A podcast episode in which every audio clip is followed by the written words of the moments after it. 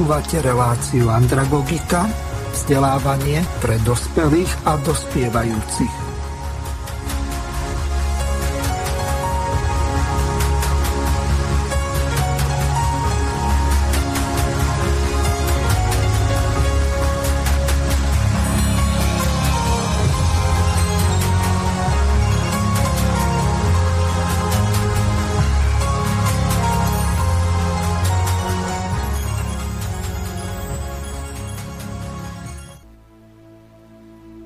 Tvorivá spoločnosť je projekt celého ľudstva, ktorý poskytuje príležitosť priviesť našu civilizáciu v čo najkračom čase mierovou cestou na nový stupeň evolučného rozvoja. Hlavný cieľ projektu je vybudovať tvorivú spoločnosť v celosvetovom meradle, v ktorej je život človeka najvyššou hodnotou. Všetky informácie o projekte Tvorivá spoločnosť si môžete pozrieť na stránke www.tvoriváspoločnosť.sk Ak vás projekt zaujal a chcete sa pridať, na stránke Tvorivá spoločnosť v pravom hornom rohu nájdete červené tlačítko, ktoré vás privedie k otázke. Ako by ste sa chceli zapojiť? A následne k trom možnostiam. Prvá možnosť – Podporujem vybudovanie tvorivej spoločnosti, ale nie som pripravený, pripravená oficiálne podporiť elektorálnu platformu. Druhá možnosť. Podporujem vybudovanie tvorivej spoločnosti a som pripravený, pripravená oficiálne podporiť elektorálnu platformu. Tretia možnosť. Podporujem vybudovanie tvorivej spoločnosti a som pripravený, pripravená aktívne sa zapojiť do tohto procesu a taktiež som pripravený, pripravená oficiálne podporiť elektorálnu platformu. Vážené a milé poslucháčky a poslucháči, reláciu, ktorú práve teraz počúvate v premiére, bola vopred nahraná na záznam z dôvodu pracovných a služobných povinností hosti relácií alebo moderátora. Z tohoto dôvodu nebude možné klásť telefonické a e-mailové otázky v reálnom čase, tak aby bolo možné na ne zodpovedať. Pokiaľ túto reláciu počúvate v premiére zo záznamu alebo z archívu Slobodného vysielača, tak môžete pre svoje postoje a názory využiť známu e-mailovú adresu studio.bb.ju zavinačgmail.com Poprosím vás, aby ste v úvode e-mailu napísali, o akú reláciu sa jedná, kedy bola odvysielaná, na ktorú písomne reagujete. Moderátor tieto vaše zaslané otázky a reakcie na reláciu následne prepošle hosťom relácie. Potom už bude záležať len na nich, ako budú na vaše otázky reagovať. Vopred vám ďakujem za pochopenie a ústretovosť. Prajem vám príjemné prežitie nasledujúcich chvíľ s vašim internetovým rádiom Slobodný vysielač, ktorý je financovaný z vašich dobrovoľných darov. Počúvate Slobodný vysielač. Rádio, ktoré vás spája. Vážené a milé poslucháčky a poslucháči, od mikrofónu vás zdraví Miroslav Hazucha, ktorý vás bude aj teraz prevádzať reláciou vzdelávanie pre dospelých. Témou dnešnej relácie je dekomodifikácia spoločnosti. Po titul relácie sme si dali taký celkom zaujímavý na spotrebiteľské problémy tvorivé riešenie. Pri tejto príležitosti mám tu čest privítať našich dnešných hostí, ktorými sú Katarína Jakubisová. Zdravím ťa, Katka. Prajem príjemný dobrý deň všetkým poslucháčom Rádia Slobodný vysielač. A druhým našim hostom je Jaroslav Hladik, ktorého tiež pozdravujem. Ahojte a tiež vás všetkých zdravím. Aby sme sa dostali k meritu veci, tak by bolo minimálne z mojej strany potrebné vysvetliť, že čo vlastne máme po tou dekomodifikáciou rozumieť, takže v podstate sa jedná o sociálno-politický pojem pre oslobodenie životov jednotlivcov od závislosti na trhu pod komoditou komoditou si môžeme predstaviť čokoľvek, čo je obchodovateľné na trhu. Nemusí samozrejme ísť len o tovar alebo ponúkané služby. Môže sa komoditou stať čokoľvek, veď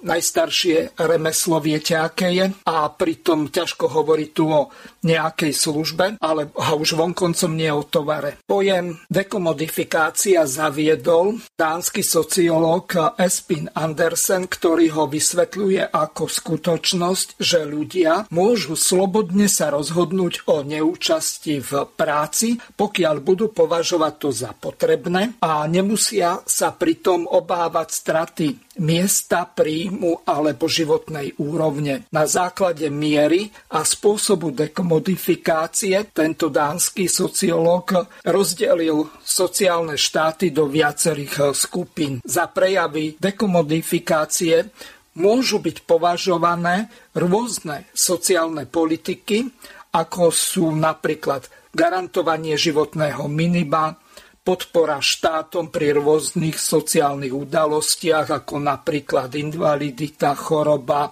vysoký vek, materstvo, rodičovstvo, nezamestnanosť a tak ďalej. Čiže v podstate štát by mal ponúkať akýsi základný balík sociálnych služieb, ktoré by mali byť vyňaté z trhu.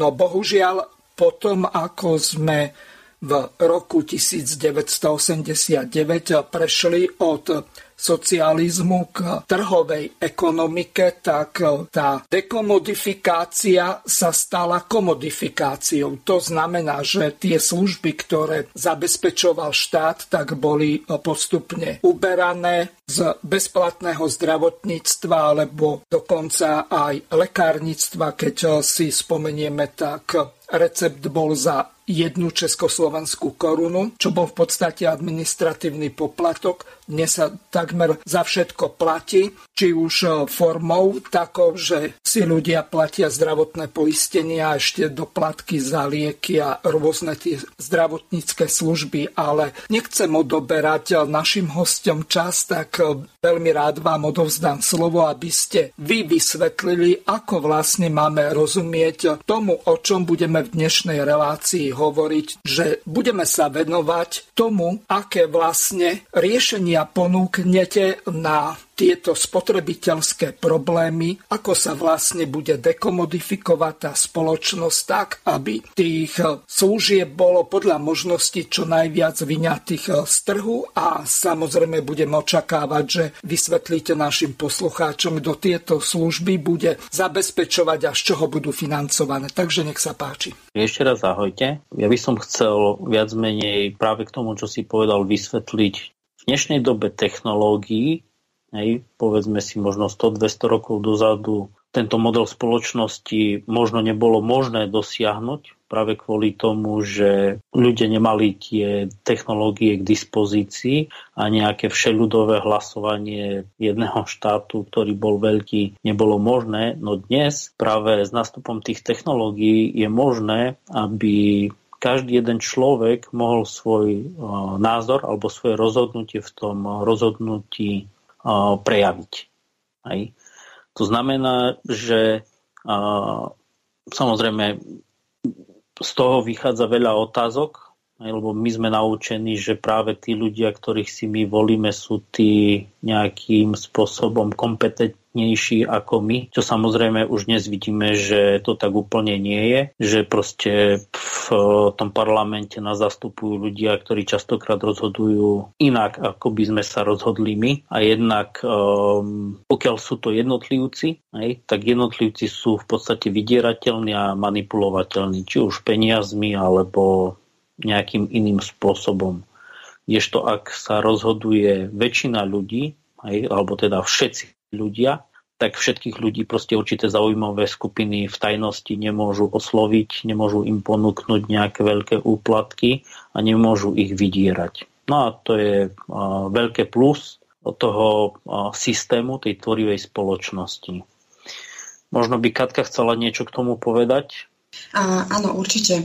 A my si musíme uvedomiť, že vlastne podmienky, v ktorých my momentálne žijeme, a to vytvárame my samotní ľudia. Pretože vlastne spoločnosť tvoria ľudia. Hej? Takisto je to, keď to vezmeme v celkovom meritku v každom jednom štáte. Kto tvorí štát? Hej? Sme to vlastne my, sme to my občania.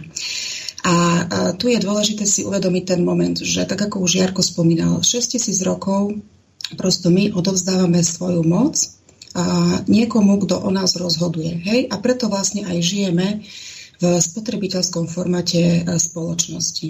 Aby som vysvetlila, čo to ten spotrebiteľský formát spoločnosti je.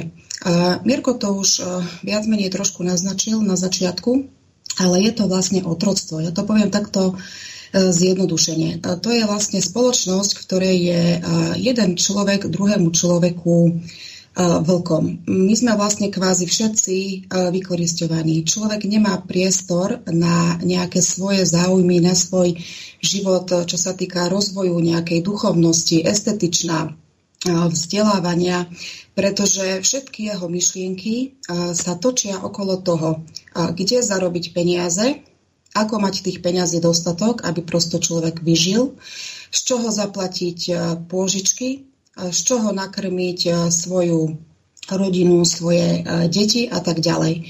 Čiže vlastne e, celý náš život je podriadený tomuto spotrebnému formátu spoločnosti. Kdežto naopak každý z nás cíti, že niečo v tej spoločnosti nie je v poriadku. Hej, každý človek túži prosto žiť v spravodlivej spoločnosti. Poviem to takto. A vlastne projekt alebo platforma Tvorivá spoločnosť to je absolútne mierová spoločnosť, ktorá zabezpečuje bezpečnosť pre všetkých ľudí. Je to vlastne spoločnosť, v ktorej chcú žiť všetci ľudia, pretože je to spoločnosť, v ktorej je mier, v ktorej je úcta, v ktorej je sloboda a to je vlastne to, o čo sa my už, jak sa hovorí, storočia snažíme. Hej, aj keď si vezmeme všetky revolúcie a tak ďalej, všetky bojovali kvázi za e, zrovnoprávnenie, za to, aby sme si všetci boli rovní, aby sme mali všetci rovnaké práva, aby sme všetci mali rovnaké slobody. Kdežto vidíme uh, za posledné roky, že tie práva sú nám ako keby viac a viac uh, brané. Sloboda prejavu sa vlastne postupne, by som povedala, okliešťuje a ja ja osobne to cítim tak, že to nie je cesta. Hej? Že cesta je naozaj tá, aby sme e, všetci ľudia prosto si boli rovní, aby sme všetci ľudia mali rovnaké práva a aby sa to vlastne, e, aby sa to prosto dialo naozaj na tej celospoločenskej úrovni. A na to je veľmi dôležité, aby sme my si zobrali tú moc späť. Hej? Aby o nás nerozhodovali, prosto nerozhodovala hrstka ľudí, ktorá sa dohodne napríklad e, na inflácii, hej? Pretože inflácia, čo to je inflácia? Inflácia to je vlastne nástroj, alebo ja by som povedala, to je byč v spotrebiteľskom formáte spoločnosti, hej? kde vlastne koľko by človek e, nepracoval, koľko by, ne, ja neviem, 10 rokov, 20 rokov, hej, stále vo výsledku ako keby toho uh, kapitálu uh, má menej. A to je niečo, čo v tvorivej spoločnosti je absolútne e, neprístupné, hej? Pretože e, tvorivá spoločnosť, ona je absolútne výhodná pre každého jedného človeka. A to je jedno, či ste bohatý, alebo ste chudobný, alebo ste politik, alebo ste oligarcha. Prosto to je, e, to je prosto forma spoločnosti, v ktorej každý človek sa má dobre čo sa týka materiálneho zabezpečenia. Ale nie len toho. Je to aj čo sa týka e, vzdelávania. Hej? Tak ako už na začiatku bolo povedané. E, dnes ani to vzdelávanie uh, už nie je bezplatné. Ja sama napríklad môžem povedať svoj príklad. Som matka, hej, troch detí. Všetky chodia do základnej školy. My máme v ústave garantované, že školstvo je bezplatné. Ale keď si to naozaj premeníme na drobné, je to vo výsledku tak, no ja za seba môžem povedať, že určite nie.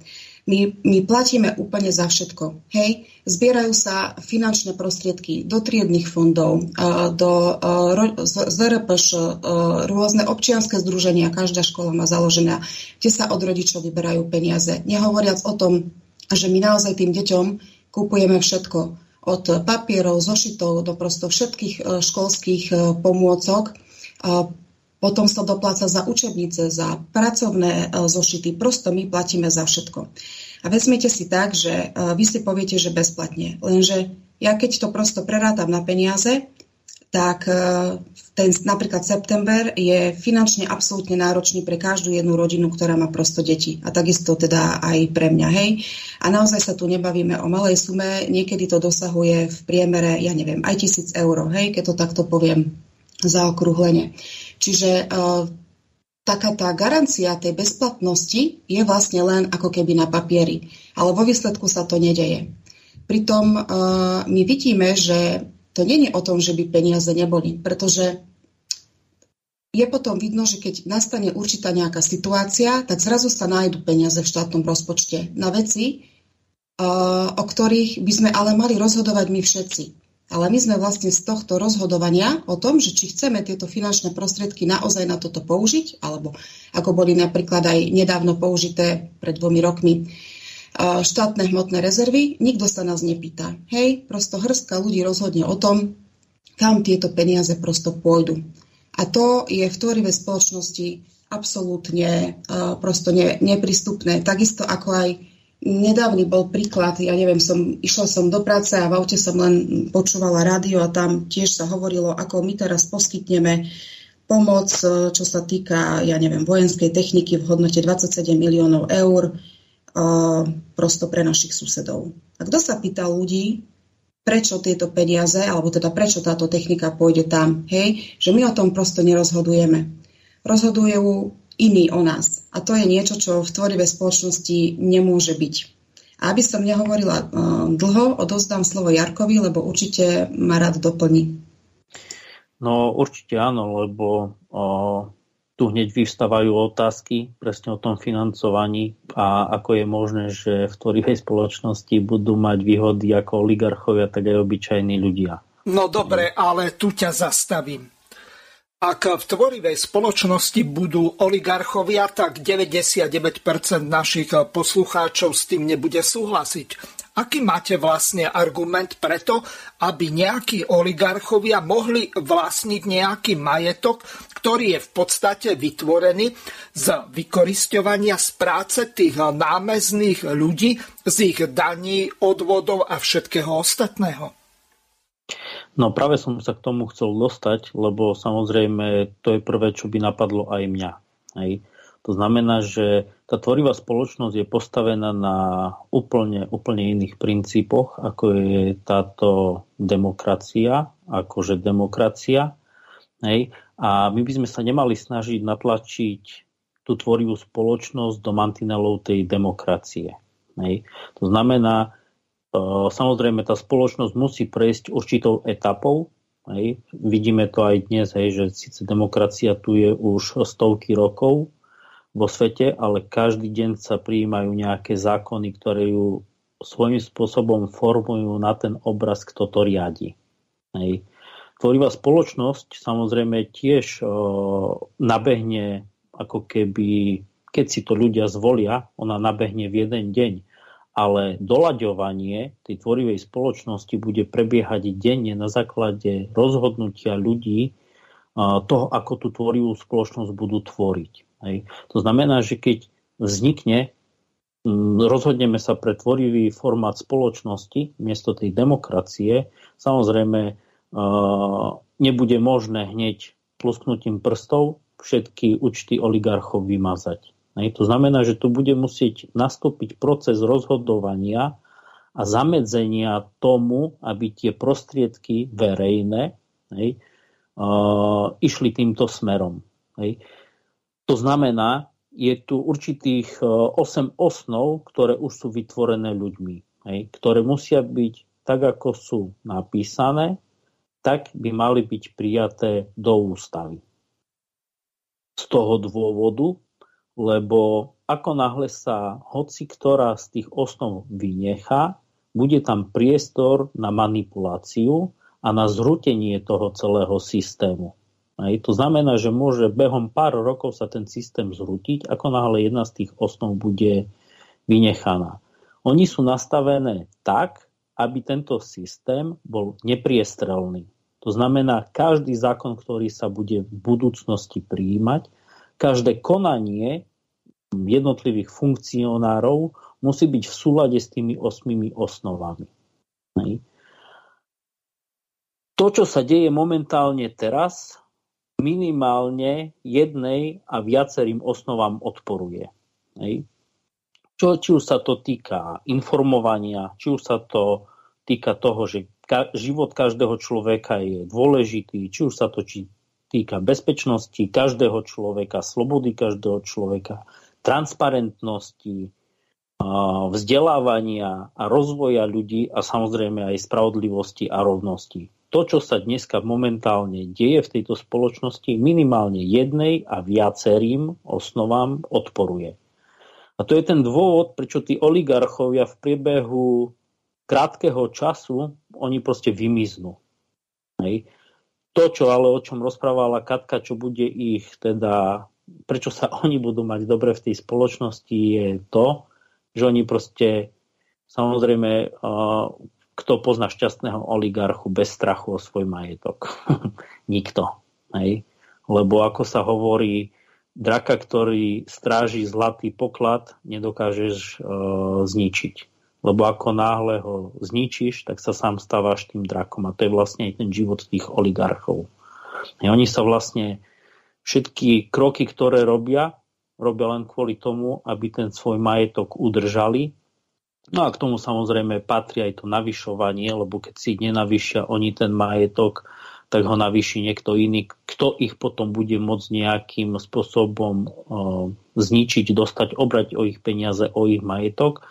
Uh, to je finančný svet, do ktorého ľudia veľmi proste nevidia ale sú tam určité mechanizmy, ako sa tí ľudia medzi sebou môžu o tie peniaze obrať, či už vplyvom na politikov, však vidíme aj e, nejakí bohatší ľudia aj tu na Slovensku už sa dostali do basy, niektorí sa, z nej, niektorí sa z nej ani nedostali, stačí, že sa vymenila politická garnitúra a tak to beží vo svete v podstate stále. Takže O tom myslím, že Katka rozprávala, že nemyslela tým, že tí oligarchovia sa budú mať dobre v zmysle, že budú ďalej kradnúť, e, ďalej ožobračovať ľudí, ale v podstate nastavením tých osmých osnov, kde je bezpečnosť, zaručená bezpečnosť každého človeka, ktorú bude treba nastaviť postupom prijatých určitých pravidiel, tak v podstate aj ich bezpečnosť je zaručená, lebo aj oni sú proste ľudia aj keď proste tá moc, ktorou ovplyvajú teraz, či už cez politikov, súdnictvo a tak ďalej, to nebude možné. Lebo ak rozhodujú proste ľudia, oni nedokážu si kúpiť ten hlas. Lebo ak teraz politik berie, ja neviem, milión alebo dve milióny alebo koľko uh, za určité rozhodnutia, 5-4 milióny voličov oni neuplatia. No takto, ja s tým, čo si povedal, vôbec nesúhlasím a e, to nehrám tu ani nejakého diablovho advokáta. Ak niekto má peniaze, tak má média a dokáže Gebelsovsky ovládať tú spoločnosť, takže stokrát opakovaná lož sa stáva pravdou, alebo ani nie pravdou, ale mienkotvornou informáciou, ktorá mení myslenie tých ľudí, postoje a takisto aj to hlasovanie. Ja len poviem jednu vec. Hej, vlastne v tých osmých osnovách je prijaté, že médiá, ktoré môžu tieto veci robiť, teda myslím, k tým témam sa vyjadrovať, sú iba štátne. To znamená, že a v tých osmých osnovách to je už zahrnuté, tu ťa zastavím, aby sme prešli. Skús nám povedať, čo je to štát. Podľa mňa štát je politická organizácia vládnúcej triedy, ktorá si chráni a upevňuje moc tejto triedy, potláča odpor nepriateľských tried využívaním represívnych aparátov štátu, to znamená súdnictvo, prokuratúra, polícia a iné nátlakové spôsoby, ako sú napríklad exekútory, banky a tak ďalej. Čiže ak štát vlastní políciu, prokuratúru, súdy, ovláda nejakú tú menu, vie manipulovať s tými účtami tých ľudí a dokonca vie ich kontrolovať, tak tu jednoducho sa veľmi ťažko z tohoto systému dostaneme a teraz nám povie, čo je podľa teba štát. Takto, Mirko. Som, rád, že to, som veľmi rád, že to spomínaš, lebo to je presne to, s čím sa aj my stretávame. My sa snažíme do pravidiel týchto, ktoré sú prijaté teraz v demokratickom systéme, hej, natlačiť tú tvorivú spoločnosť. Tvorivá spoločnosť je ale politický systém, ktorý je založený úplne na niečom inom. Hej. A štát sme v podstate my ľudia. Ja poviem len príklad. Hej.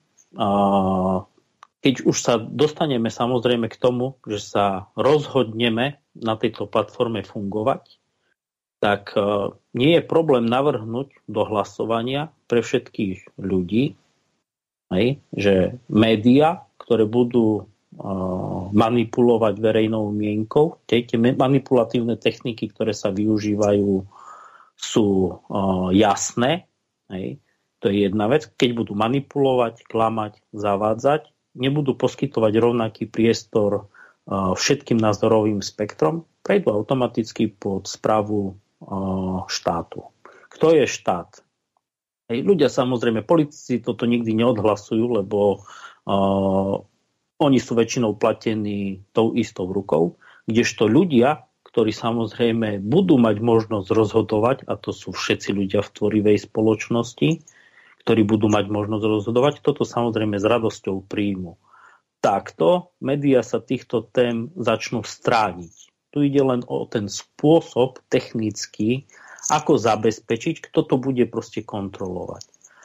V tvorivej spoločnosti, samozrejme v demokratickej spoločnosti, tých ľudí vyberajú politici a sú to ich ľudia, ktorí by toto kontrolovali. Naopak, v tvorivej spoločnosti si tých ľudí a podmienky, hej, ktoré musia tie, tí uchádzači o kontrolu týchto médií splňať, uh, si určujú ľudia samotní. To znamená, že si určia, musí to byť človek, ktorý splňa určité kritéria a musí byť kontrolovateľný zase každým, či tú prácu svoju robí tak, ako ju robí.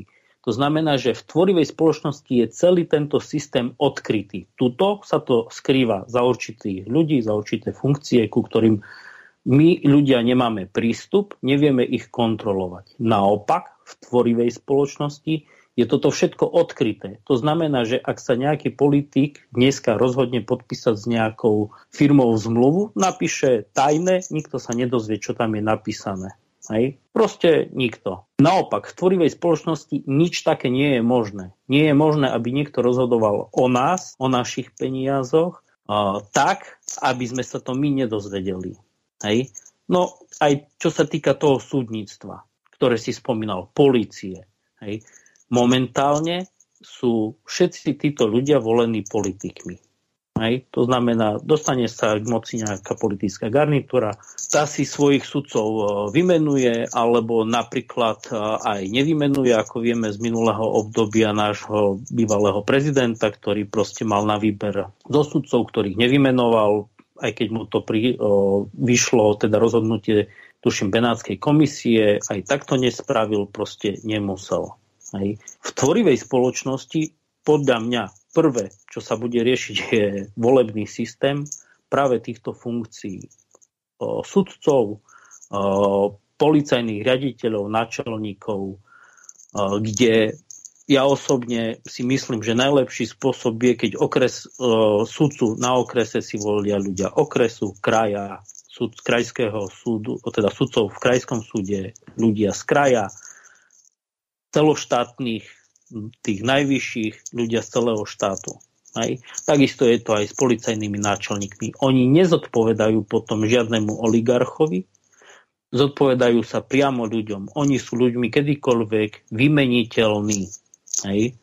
A to je ten spôsob, ako dosiahnuť to, aby tí ľudia, samozrejme okrem toho, že ich práca musí byť naďalej kontrolovateľná ľuďmi, hej, to je ten spôsob, kedy prestanú mať tie vytvorené elity dosah na týchto ľudí. Hej. To znamená, že to postavenie toho bude, tých ľudí bude úplne iné. Oni nebudú závislí od nejakých oligarchov, ani ich rozhodnutia, nebudú sa musieť nikomu spovedať. Hej. No a samozrejme tu si musí byť každý na čistom, že pokiaľ vstupuje do služieb štátu, to znamená ľudí, hej, tak proste je verejnou osobou, ktorá bude kontrolovaná. To znamená, že takýto človek musí byť o, verejne známy a musí si byť vedomý toho, že ktokoľvek bude môcť nahliadnúť o, pod pokrievku. Hej. To proste bez toho v tomto štádiu, kde sme my zvyknutí, že títo ľudia väčšinou zahmievajú, skrývajú sa, aj keď podávajú určité priznania, tak proste ten, kto to kontroluje, prižmúri oko tu, tam, hej, nám povedia rôzne nezmysly, ako sme sa už v histórii stretli, že uh, ja neviem, na, mňa napadá taká vec, vysvetlenie, že vyhral som v typovaní. Hej, určite ľudia si pamätajú, kto to ospravedlňoval takto svoje uh, neštandardné príjmy hej, politikou. Takže... No, kto, povedzme na rovinu, socialista SDLK Pavol Kanis, ktorý bol tam. ministrom obrany a keď predal tam pontonové mosty do Indie, zázračným spôsobom, tak zrazu mal na 8 miliónovú vílu. No, tak vieme. No, presne tak. Áno. A Je, ešte... A toto sú presne tie dôvody, hej, prečo ešte tá využil, je iná. Mhm. Ešte využil to, že použil trapný scénar z jedného socialistického filmu, kde takýmto spôsobom zakrývali tie príjmy, takže sa kúpovali nejaké výherné tikety, losy a tak ďalej, čiže úplná zvrátenosť. No. A tým chcem povedať toľko, že pojmy ako je napríklad ľavica, kresťanstvo, fašizmus, socializmus, komunizmus, konzervativizmus, tak uh, stratili zmysel. To znamená ten obsah, ktorý mali kedysi. Ja som sa rozprával s Tomášom Jancom, alebo skôr sme četovali včera, dospeli sme k tomu, že a teraz prehrám jednu takú krátku ukážku, aby e, sme sa dostali k tomu, čo je nesmierne dôležité z toho dôvodu, že ja sa hambím ako pes, to znamená človek, ktorý kedysi, to znamená niekedy e, v rokoch 2014-2015 organizoval referendum za rodinu a práve tento pán poslanec Kremsky bol vtedy hovorcom Aliancie za rodinu. Máme sa pri tých 60 to vám, 60 lebo to vám zase vyčíta opozícia, že ste zabudli na dôchodcov, že jednoducho to sú najohrozenejšie skupiny, že nielen rodiny s deťmi, ale aj dôchodcovia, ktorí majú nízky príjem, ktorí platia napríklad polovicu svojho dôchodku za plyn, ktorý teraz dražel, tým nepomáhate týmito balíčkami. Tí z kružkovného nebudú mať nič. No, myslím si, že takí nie sú, ktorí polovičku svojho dôchodku platia za plyn. To by museli mať štvorizbový byt a žiť tam sami. No, ale, ale takí sú uh, aj dôchodcovia no, na vidieku, ktorí vykupujú ako... celý dom. Uh, je tam, žije tam ste... osamelá babička, áno, ktorá má áno, no, len, minimálny viete, dôchodok. Toto máš tak podporovať? Tak si povedzme. Ja si myslím, no, počkajte, že, potom že ľudia sa majú presťahovať do svojich domov no, na tom vidieku. Myslím si, že určite by sa mali presťahovať, pretože ako keď jeden človek živí šesťizbový dom, a kúri v ňom celom, tak to asi nie je rozumné, to je nezmysel, povedzme. Ja si myslím, počkajte, že, potom že ľudia sa majú presťahovať do svojich domov na tom vidieku. Myslím si, že určite by sa mali presťahovať. Počúvate Slobodný vysielač. Rádio, ktoré vás spája. Poslanec za Olano Kremský, veľký kresťan, tak povie toto. Ľudia, ktorí si otrhali od úst, aby si za socializmu postavili rodinné domy, tak teraz, ja neviem, mne to už pripadá ako nejaké 18. 19. storočie, začiatok 19. alebo koniec 18. napríklad vo Veľkej Británii, kde boli vyháňaní ľudia z tých svojich hospodárskej usadlosti len kvôli tomu, aby oligarchovia, tí všelijakí lordi a ďalší, tak mohli tam, čo ja viem, chovať ovce alebo pestovať ľan alebo čokoľvek iné, aby tie manufaktúry počas tej prvej priemyselnej revolúcie mali z čoho vyrábať. Čiže toto je to, že už aj keď povieme, že kresťan je človek sociálny, spravodlivý, považuje alebo vie, čo je dôstojné, správne, čestné a spásonosné, tak e, to už v podstate teraz sa stratilo. Kresťanstvo v dnešnej dobe neznamená nič a to má vyštudovanú teológiu. Áno, keby som mohla ja na toto reagovať. E, toto, čo sme si mali možnosť vypočuť, to je niečo, čo, na čím myslím si, že sa väčšine ľudí zastaví rozum, pretože presne ako ste povedal, e, toto je nepri, nepripustné. Je nepripustné, aby prosto ľudia, ktorí celý svoj život strávili prosto prácou, odvádzali vlastne všetky poplatky, všetko platili a tak ďalej, boli to čestní, spravodliví, pracovití ľudia, na staré kolená vlastne dopadli ako, no nechcem to takto povedať, ale my to vidíme všetci, ako odpad spoločnosti, hej, že naozaj sa kvázi o nich nikto nezaujíma. A to práve prosto tvorivá spoločnosť prosto rieši, pretože tvorivá spoločnosť, ona poskytuje uh, prosto bezplatné bývanie, bezplatné, bezplatnú stravu. Prosto tam, tam sa nemôže stať niečo také, ako sme tuto prosto počuli. Pretože my vidíme, že momentálne spoločnosť je v absolútne hlbokom úpadku. Presne ako ste povedal, tie všetky jednotlivé smery, tie jednotlivé ideológie, náboženstva, oni ako keby odišli z tej svojej podstaty, z toho, čo vlastne hlásajú, to, to dneska vidíme, že to už neplatí. Ako keby nič z toho sa nedodržiava. A preto je dôležité prísť s absolútnou zmenou. A to je práve to, s čím aj prichádza ideológia vlastne tvorivé spoločnosti. Že prosto prestaňme hrať tieto hry na moc, pretože je to naozaj hra. Tu sa mocní hrajú s nami, s ľuďmi, ako s biomasou. Akože my sme tí páni a my rozhodujeme o vás bez vás, o vašich životoch. A to žiadny človek nechce. Žiadny človek e, nechce, aby niekto rozhodoval za ňo. Hej? My, to, my, to tak, my sme tak prosto geneticky naprogramovaní, že my všetci chceme cítiť prosto rovnosť a spravodlivosť. A keď sa na to takto pozrieme, že uh, najväčší paradoxom je, že hovorí to človek, ktorý pravdepodobne všetko má a nemusí sa, viete, ničo, ničoho vzdať a v ničom uskromniť.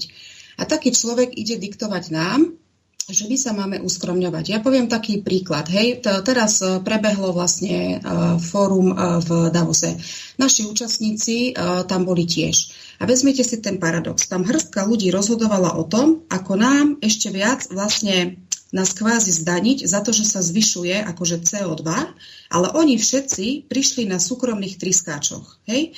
A teraz si vezmeme, my pomaly máme začať chodiť peši, alebo kolobežkami, alebo ja neviem, bicyklami, ale pre nich, pre pánov sa ako keby nič nemení. A toto je niečo, čo prosto v tvorivej spoločnosti absolútne nie je možné. Hej? Pretože my keď raz hovoríme, že tá spoločnosť je spravodlivá a bezpečná pre každého človeka, tak jednoducho to tak musí byť. A je to absolútne reálne a možné. A je to možné vlastne tvorivú spoločnosť, ak sa pre ňu ľudia rozhodnú, že áno, my sa chceme zjednotiť na, tej, na týchto materiálnych výhodách, tak je to reálne vytvoriť v priebehu desiatich rokov. Hej? Len tu nemôžu ľudia e, čakať, že to niekto za nich spravia. Ľudia sa prosto musia prevziať späť zodpovednosť za svoje životy a informovať ostatných ľudí o týchto možnostiach, hej? Pretože my sme vlastne pasívni a to nás tiež naučil tento politický systém, že áno, ja raz za 4 roky prosto odozdám svoj hlas, ale už nemám ako keby mechanizmy a nástroje, aby som odkontrolovala, že či naozaj za tie 4 roky sa udialo to, čo nám bolo slubované. A vidíme to, poviem taký príklad. Hej, teraz máme všade billboardy o tom, ako sa budú robiť nájomné byty. Hej, tieto nájomné byty tu mali byť už dávno. A nie, že uh, ja neviem, koľko už uh, je vyše dvoch rokov, hej, čo je vlastne volebná, volebné obdobie, a vlastne žiadny človek ešte nemá úžitok z týchto bytov. Hej, ešte, ešte ani nestoja, ešte sa ani nezačali stavať. Hej, ešte to len vidíme, že ten mechanizmus aj celé celé, aby sa niečo robilo dobre pre ľudí, je strašne skosnatený. Hej? A ako keby je to na poslednom mieste, že, na, na, že naše záujmy, záujmy nás ľudí, ktorí prosto o, všetko platíme, robíme ako fakt od rána do večera, koľko ľudí má prosto pomaly aj dve práce, aby prosto vyžili, tak my sme v ich záujmoch, v záujmoch politiky na poslednom mieste. Nikto sa nezaujíma o to, hej, že, že či máme čo jesť, e, či máme kde bývať, či máme strchu nad hlavou, či máme dať deťom zajtra čo do úst. Prosto toto nikto nerieši. Hej? Kdežto keď sa ten formát spoločnosti zmení na ten tvorivý, že ho podporia všetci ľudia, že všetci ľudia si vezmú späť e, právo rozhodovať o svojich životoch, čo je absolútne možné. Dneska každý jeden z nás má telefón, máme technológie, cez ktoré je možné hlasovať za jednotlivé zákony a tak ďalej. Ja som presvedčená o tom, že každý človek predsa vie, čo je pre neho dobré. Každý človek sa vie sám rozhodnúť, ako naložiť so svojím životom. Hej? A ešte uh, tvorivá spoločnosť, ona prosto poskytuje sociálne zabezpečenie, ona prosto myslí na každého jedného človeka. Nielen na tých dôchodcov, ale aj na tie deti, ale aj na tých chudobných ľudí, ktorí naozaj, ako sa vraví, žijú uh, z ruky do úst. Hej? Čiže uh, preto vlastne aj ja podporujem tvorivú spoločnosť, preto ja v tom vidím riešenie všetkých týchto kríz, pretože aj tieto krízy, ktoré momentálne sú, oni sú prosto umelo vytvárané. Oni sú umelo vytvárané s cieľom, aby sa jednotlivci obohacovali na náš úkor. A e, odovzdám slovo Jarkovi, aby ma doplnil. Určite áno, lebo samozrejme dobre rozprávaš, a len myslím si, že určité veci by chceli trošku hĺbšie ako objasniť. Hej. Lebo samozrejme, Katka to povedala tak všeobecne, čo možné je. Samozrejme, tu začnú vznikať otázky, ako to je možné. No v podstate o, všetky tieto izmy, ktoré nefungujú momentálne teraz, nefungujú preto, lebo síce časť pravidel, ktoré tam sú, sú dobré, dobre sa počúvajú, ale kontrolné mechanizmy na dodržiavanie sú bez zube, by som povedal. To znamená, že už v tejto spoločnosti sú zle nastavené kontrolné mechanizmy a práve s týmto poznatkom nastavovania tých kontrolných mechanizmov, ako by sa to nemalo robiť, tieto poznatky by sa mali pretaviť práve v tvorivej spoločnosti a nastaviť tie kontrolné mechanizmy toho, čo sa vykonáva a za čo sa to vykonáva tak, aby to bolo nepriestrelné. A to nie je veľký problém. Problém je len, že momentálne týmto ľuďom, ktorí sú pri moci teraz, je to nevýhodné pre nich. Je nevýhodné pre nich nastaviť tie kontrolné mechanizmy tak, aby nemohli proste oberať ľudí o, štát, o peniaze. Alebo teda štát o peniaze. To znamená, ako náhle ľudia dostanú možnosť rozhodovať, tak prvé, čo sa budú riešiť aj tie kontrolné mechanizmy na dodržiavanie toho, na čom sa tí ľudia dohodnú, aby ten štát išiel tým, alebo teda, aby štát smeroval tým smerom, na, ktorým sa, na ktorom sa ľudia dohodnú. K tomu musí byť prijatý samozrejme určitý kontrolný mechanizmus. Takisto... Jarko, spýtam sa ťa na niekoľko dôležitých vecí. S tým, o čom si hovoril, tak do určitej miery sa dá súhlasiť. Ja mám mimo relácie, alebo dokonca aj v reláciách, čo mi volajú poslucháči, väčšinou také informácie ako spätnú väzbu, že ľudia sú ľahostajní, nezodpovední, finančne negramotní, ekonomicky negramotní, kupujú z prostosti, čiže aj spotrebiteľsky negramotní. Okrem toho ešte sú bezohľadní, chamtiví, súťaživí a lakomi. Ako zmeniť tento ich postoj k tomu, aby to prešlo od tej negramotnosti tým nemyslím vôbec to, že by nevedeli čítať a písať. Oni častokrát ani nedokážu tieto nové informačné technológie využívať takým spôsobom, aby to bolo pre nich bezpečné. Ja by som sa veľmi rád spýtal 90% našich poslucháčov, tak som si istý, že nemá nejaký antivírusový eh, systém tam eh, nainštalovaný a tak ďalej teraz e, jedno rádio, ktoré bolo zakázané, tak e, prešlo na taký systém, kde sa e, skrátka rozplynie tá IP adresa a tým pádom v podstate ten operátor ho nevie zablokovať. Čiže z tohoto hľadiska ešte tzv. alternatíva, aj keď napríklad Juraj Poláček, kolega zo Slobodného vysielača, hovorí opačne, že alternatívu teraz tvorí mainstream, lebo on vytvára altern, alternatívnu realitu. Čiže to, čo z, podstate my robíme tak, ja neviem, či to nazvať vzdelávacia spoločnosť, alebo vzdelávacie média, alebo informačné, lebo tá informačná stránka týchto verejnoprávnych alebo súkromných médií, tak sa úplne stratila a sú to propagandistické rádia, ktoré v podstate presadzujú cudzie záujmy alebo záujmy bohatých. Takže nech sa páči, pokračuj ďalej. Super. Dobre si mi nahral, lebo tiež som to mal jednu z tých odrážok aj ku Katke, lebo ona rozprávala, že každý má telefón. No samozrejme, ty si to dobre povedal, že toto sú veci, ktoré a, nie každý má tam antivírusový systém, alebo teda program, aplikáciu. A práve preto, vieš, toto je otázka na riešenie.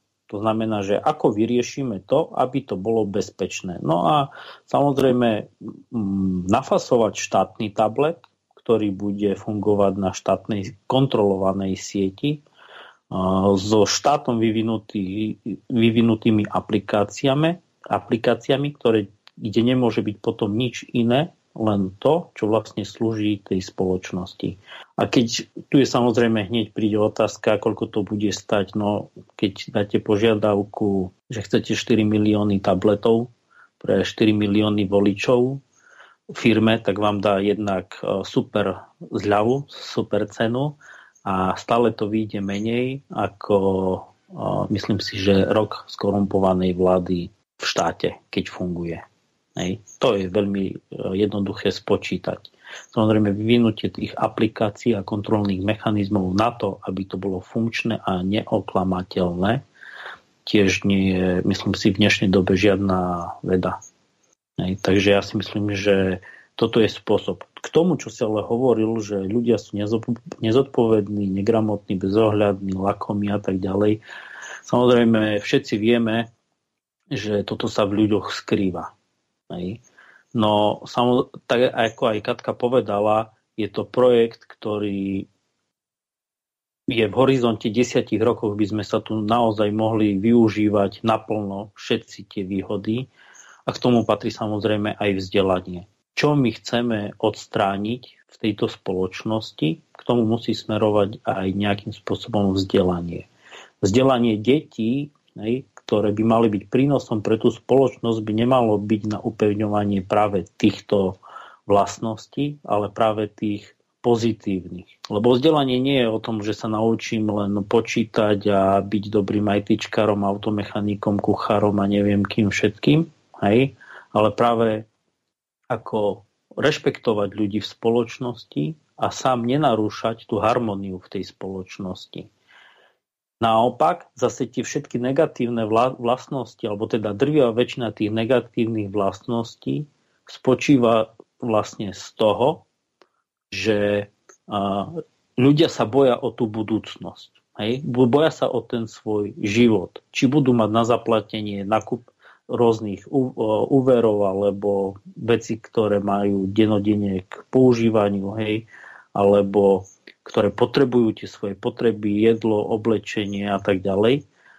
Toto pokiaľ bude štátom garantované, že tieto základné potreby tí ľudia proste budú mať, či budú pracovať alebo nebudú pracovať, hej, samozrejme to je zase len otázka technológie, či aká bude využitá, lebo dneska samozrejme zabezpečiť pre všetkých ľudí jedlo zadarmo nie je problém.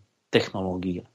Tým, aby sa na tomto procese zúčastnilo čo najmenej ľudí, hej, s využitím technológie, ktorá je nepýta, ako sa hovorí, hej, vieme zabezpečiť proste jedlo alebo garantovať jedlo, aby bolo zadarmo. Hej. A to je len otázka stále toho, čo tá spoločnosť proste chce docieliť a určiť cestu k tomu cieľu. To znamená, že príde otázka, chceme, aby sme mali jedlo zadarmo? Áno. Kto to vie spraviť? Prihlasí sa 10 vedcov, 5 ITčkarov, 100 farmárov a povedia, chceme sa na tom spolu podieľať. No a do toho času, kým sa ten proces spustí, tá spoločnosť zabezpečí tých ľudí proste tak, aby sa mohli tejto práci venovať, lebo keď to stihnú spraviť za rok, za dva, za štyri, nastaviť ten systém, tak máme z neho všetci osoch. A každý má ušetrených kopec peňazí týmto spôsobom. Takže tu je stále len o tom mechanizme, čo si tá spoločnosť, aký cieľ dá. Chceme mať vzdelané deti, chceme mať deti, ktoré budú gramotné, ktoré nebudú bezohľadné, ktoré nebudú lakomé. Chceme, OK. Kto to vie spraviť? Samozrejme prihlásia sa rôzni psychológovia, ľudia, ktorí sa týmto témam proste venujú roky, rokúce vedia ako na to, len proste v tejto dobe je výhodný práve ten opak, hej, a budú sa môcť realizovať. Hej.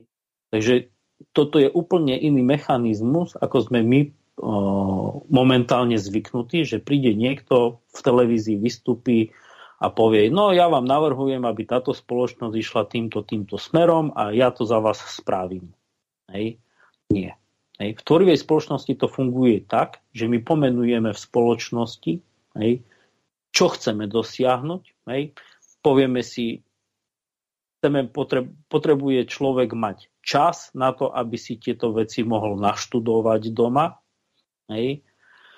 No, tak nebude 5-dňový pracovný týždeň, bude 4-dňový pracovný týždeň a deň bude človek proste venovať chodu spoločnosti, kde si bude môcť naštudovať tieto veci, ak sa ľudia na tom dohodnú, že toto je pre nich výhodné. Tu si treba povedať jednu dôležitú vec, že to ako náhle zmizne korupcia a prestanú sa vylievať peniaze ako keby do smeti, tak tých peňazí tu začne byť o mnoho, ale o mnoho viac a veľa ľudí bude prekvapených, koľko peňazí sa vylievalo von oknom doteraz a čo všetko za tie peniaze sme mohli mať. Hej. To je to, tu nie je otázka toho financovania, že odkiaľ budeme mať peniaze. My nesmieme rozmýšľať tým spôsobom, že tie peniaze nebudú tak, ako teraz nie sú. Lebo teraz nie sú na základe toho, že sa rozkradajú.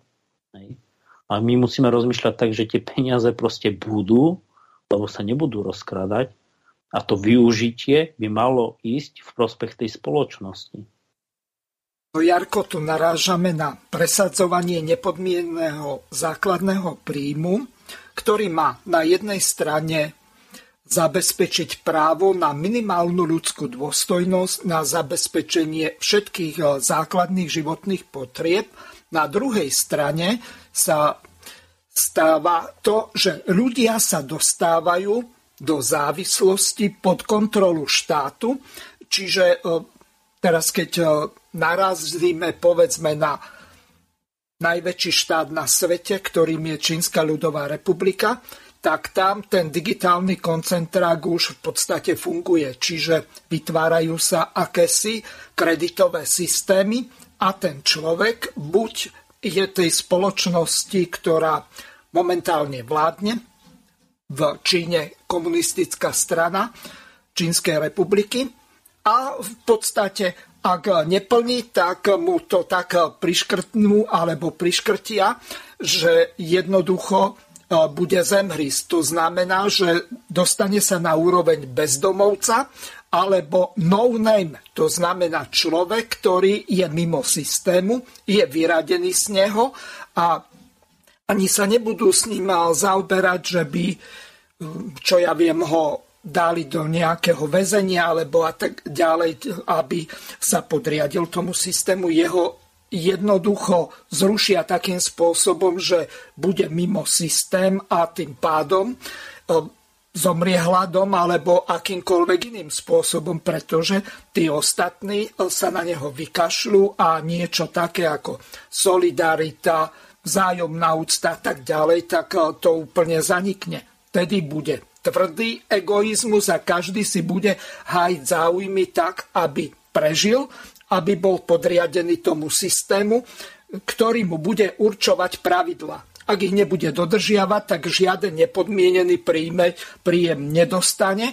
On je len nepodmienený v tom zmysle, že e, jednoducho on nemusí byť e, závislý na nejakej práci, ale bude závislý na tom, či bude plniť nejaké tie podmienky toho systému, ktorý mu tie peniaze bude dávať, pretože nič nie je zadarmo. To znamená, ak aj povieme, že školstvo je zadarmo podľa ústavy, zdravotníctva a tak ďalej, to vôbec neplatí, pretože tu v podstate existuje ten systém rôznych poisťovní, či už zdravotných, sociálnych a podobne, ktoré v podstate len redistribujú tie peniaze, ktoré sa na základe toho poistenia vyzbierajú. Takže ako to vlastne bude? Katka. Či pán... Ak by som, ak by som mohla aj ja k tomu niečo povedať, treba si uvedomiť jednu základnú, jeden základný fakt. To, čo ste spomínali, čo sa týka Čínskej ľudovej republiky, stále, stále sme v spotrebiteľskom formáte spoločnosti a stále je tam zachovaná moc. To znamená, že je tam prosto diktatúra. Hej, to znamená, že tí ľudia budú to, čo ste opísal, ten model, vtláčaní do určitého systému, ale nikto sa ich nepýta, či to tak chcú a ak nebudú súhlasiť, tak prosto, jak ste povedal, budú, budú vylúčení. No lenže čo to je? To je zase moc. Hej, to je zase moc uh, nejakej vládnúcej triedy prosto nad ľuďmi. Lenže uh, ešte raz, um, tvorivá spoločnosť to je prosto úplne iný format. To je prosto, tam je život človeka na absolútne prvom mieste. To znamená, že my keď vytvoríme tú tvorivú spoločnosť, tak tam sa vlastne každý e, človek, jeho život teda bude chrániť ako aj každý iný hej, život. Čiže vlastne cieľom aj takéto spoločnosti je vlastne zabezpečiť, a garantovať hodnotu každého jedného človeka. A my si musíme uvedomiť, že momentálne v spotrebiteľskom formáte není život človeka na prvom mieste. A pre, vlastne preto to vidíme všade v spoločnosti, hej? Že, že sa prosto, že my ľudia sa stávame ako keby čísla. Že my sme naozaj ako tá, ako tá biomasa, pretože na prvom mieste momentálne je zisk. Hej? Zisk a financie to je to, čo momentálne vládne svetu. Dneska sa aj človek neposudzuje e, podľa toho, aký je človek, hej, aké má ľudské vlastnosti, e, ale posudzuje sa podľa toho, aký má finančný príjem ako je finančne zabezpečený. Hej? A prečo to je? No preto, že spotrebiteľský formát, on vlastne podporuje tie najnižšie ľudské vlastnosti v ľuďoch, hej? ako je nenávisť, zlo, Eh, rôzne negatívne prosto vlastnosti, kdežto tvorivá spoločnosť, ona propaguje ľudskosť, ona, ona propaguje uh, život, ona propaguje uh, vlastne tvorivú ideológiu. To znamená, že my nemôžeme uh, mať na, poviem to tak, na titulných stránkach časopisov, ako je napríklad Forbes, prosto ľudí, ktorí sa obohatili na úkor iných ľudí a vyzdvihovať ich, akí sú títo ľudia skvelí, ale naopak v tvorivej spoločnosti by na stránkach časopisov mali byť ľudia, ktorí čo najviac dobrého spravili pre iných ľudí. Hej? Čo dobré si spravil pre spoločnosť, tak taký človek prosto bude cenený, taký človek prosto bude vážený, pretože uh, tá tvorivá ideológia, ona vlastne podporuje tie najlepšie ľudské vlastnosti, vzájomný rešpekt, priateľstvo, tvorivá spoločnosť, to je vlastne ako jedna veľká rodina. To znamená, že človek človeku je priateľom, hej, a nie, že človek človeku je vlkom, ako je to prosto v spotrebiteľskom formáte. A ešte ďalšia taká dôležitá vec, ono to vychádza aj z tých 8 osnov, je to vlastne piata osnova tvorivá ideológia. Tam sa jednoznačne hovorí, že tam je zákaz propagandy, akéhokoľvek násilia, je nepripustnosť a odsudenie akejkoľvek formy rozdelenia, agresie a prejavu vlastne proti ľudskosti. Čiže uh, treba, to, treba sa na to pozrieť z tejto strany, že to je vlastne úplne, úplne iný, iný formát uh, spoločnosti. A ešte by som chcela doplniť aj napríklad uh, k, k tým zločinom. Že prečo vlastne sú, sú zločiny, prečo ľudia potom sú takí egoistickí a prečo vlastne sa toto všetko deje. No najčastejšie, keď sa na to pozrieme, tak to vychádza z nedostatku. Hej? To znamená, ľudia nemajú, tak oni sú ako keby vynútení ísť spáchať ten trestný čin. Hej, niekoho, ja neviem, napríklad okradnúť a tak ďalej. Lenže toto v tvorivej spoločnosti nebude, pretože keď človek všetko má, už len vďaka tomu, že sa narodil a má ten status človeka, tak on si sakra rozmyslí, či pôjde spáchať trestný čin, aby o všetky tieto práva a výhody človeka prišiel. A prečo by to vlastne robil, keď vlastne všetko má a o tieto statusy, ktoré má, by vlastne došiel. Hej? Čiže, čiže to je trošku taký ako, tam sa odstraní tá príčina toho, aby napríklad nebola, hej, napríklad zločinnosť. Že to je ešte ďalší taký, taký moment, že čo vlastne tvorivá spoločnosť vlastne tiež rieši. A Jarko asi tiež chce doplniť. Uh, áno, uh, mňa to zaujalo to s tou Čínou, čo rozprával Mirko. Hej. Uh, dobre si povedala vlastne, že to je ale tie pravidla sú určované z pozície moci, hej, že to určuje určitá skupina. Kdežto v tvorivej spoločnosti pravidla určuje spoločnosť. Tá spoločnosť si povie, aké si prejavy žela a aké si nežela. A ten človek buď v tej spoločnosti chce žiť, alebo v nej žiť nechce. A samozrejme, ja neviem, komu by vadilo, že nemôže len tak z ničoho nič prísť a vynadať predávačke, lebo je tam dlhá rada alebo že nemôže douražať ľudí na internete len preto, že majú iný názor. Tu si ale treba povedať aj inú vec, že v tvorivej spoločnosti je pravda ako život človeka tiež veľkou prioritou. To znamená, že každá manipulácia s pravdou, ktorá bude odhalená, bude samozrejme aj náležite potrestaná, lebo je to spôsob, ako rozvraciať spoločnosť a rozdeľovať ľudí. To znamená, že dneska sa samozrejme klame kade tade, aj, aj z posledných samozrejme udalostí vieme, politici sú usvedčení klamári, usvedčení, je to voľne dohľadateľné na internete a ďalej fungujú vo svojich funkciách, kdežto v tvorivej spoločnosti človek, ktorý prevezme za nejakú úlohu zodpovednosť, hej, a, a bude usvedčený z nejakej manipulácie alebo klamstva, je okamžite končí v tej funkcii, bez, ani, ani, ani si nebude môcť vypratať stôl, ani pozametať nič, okamžite, lebo takýto človek je v takej spoločnosti nepripustný, lebo rozvracia tú spoločnosť svojimi manipuláciami a klamstvami. Tak ako aj v médiách, ako sme sa už o tom rozprávali, je to presne o tom istom. Lebo pravda samozrejme je dohľadateľná veľmi ľahko, ak ľudia proste chcú. Ako náhle niekto začne tou pravdou manipulovať, tak rozdeľuje ľudí. Lebo ľudia uh, rôzneho názorového spektra, samozrejme, oni nie sú zlí ľudia. Majú iný názor len na základe iných faktov, ktorým veria. Lenže pokiaľ fakty nie sú zamlčiavané, tak väčšina ľudí sa proste v tom názore rovnakom zhodne. Hej? Aj keď sú možno, jak si Mirko povedal, negramotní a lakomi, hej? ale drvivá väčšina ľudí proste vie rozlišovať medzi dobrom a zlom. Oni to proste vedia, cítia, máme to v sebe proste, sme ľudia. No a, a pri prijatí určitých proste pravidiel hej, v spoločnosti ja nehovorím o tom, že musí byť na každom rohu kamera a snímať proste ľudí, ako to je teraz v Číne, hej? ale proste príjme sa proste určité, aj tým vzdelaním sa ľuďom bude vštepovať, ako sa majú proste správať medzi sebou, že proste ten egoizmus hej, sa nebude v tom človeku podporovať a vysvetlí sa aj dieťaťu, aj dospelému človeku, ako sa ten egoizmus prejavuje v spoločnosti a ako vplýva na tú spoločnosť. To znamená, že to vzdelanie bude nielen deti, ale aj tých dospelých. Hej. Myslím si, že minimálne v tom prvopočiatočnom štádiu minimálne je to priestor, ktorý môže byť zaplnený v rôznych televíziách, kde tí ľudia budú môcť uh, tieto veci proste spoznať, keď už nie chodením do školy. No a, a to rozdelenie spoločnosti potom už nebude také ako dnes.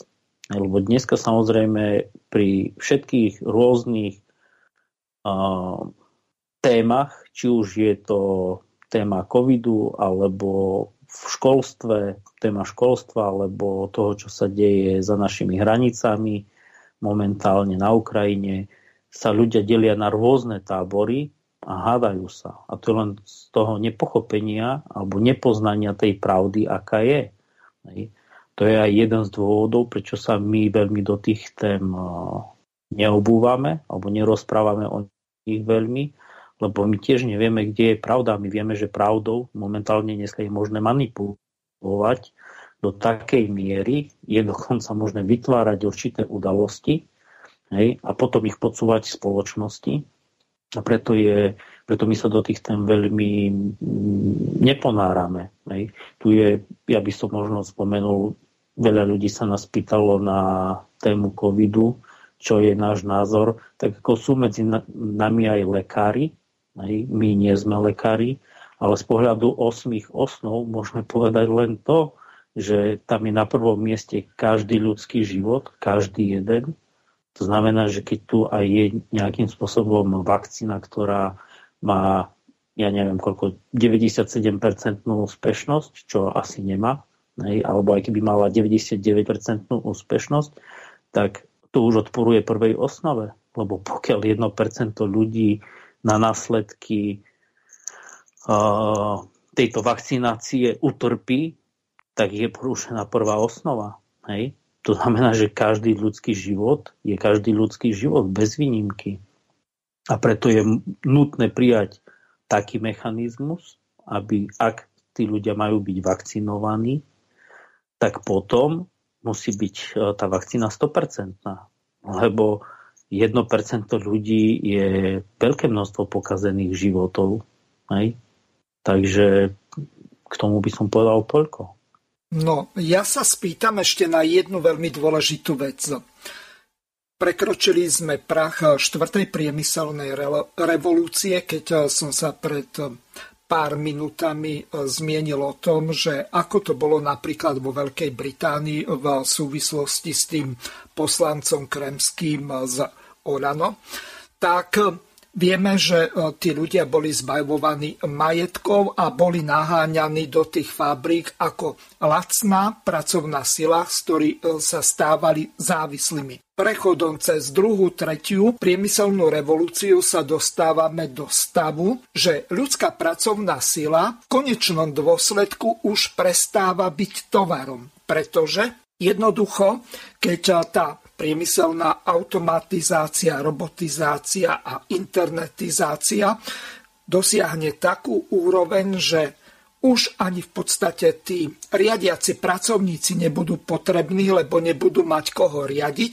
Všetko bude riadiť, povedzme, umelá inteligencia alebo iné sofistikovanejšie systémy riadenia, tak v podstate ten človek sa stáva pre tú spoločnosť záťažou, doslova hladným krkom a tak ako som povedal, ľudská pracovná sila, ktorá je teraz zdrojom vykorisťovania týmito bohatými, tak ona prestane byť tovarom. Čiže aj tá práca sa stane dekomodifikovanou. A teraz tá ťažká otázka na vás. Keď sme hovorili o tom covide a ďalších veciach, zomreli tu 10 tisíce ľudí. Vo svete zomreli milióny ľudí.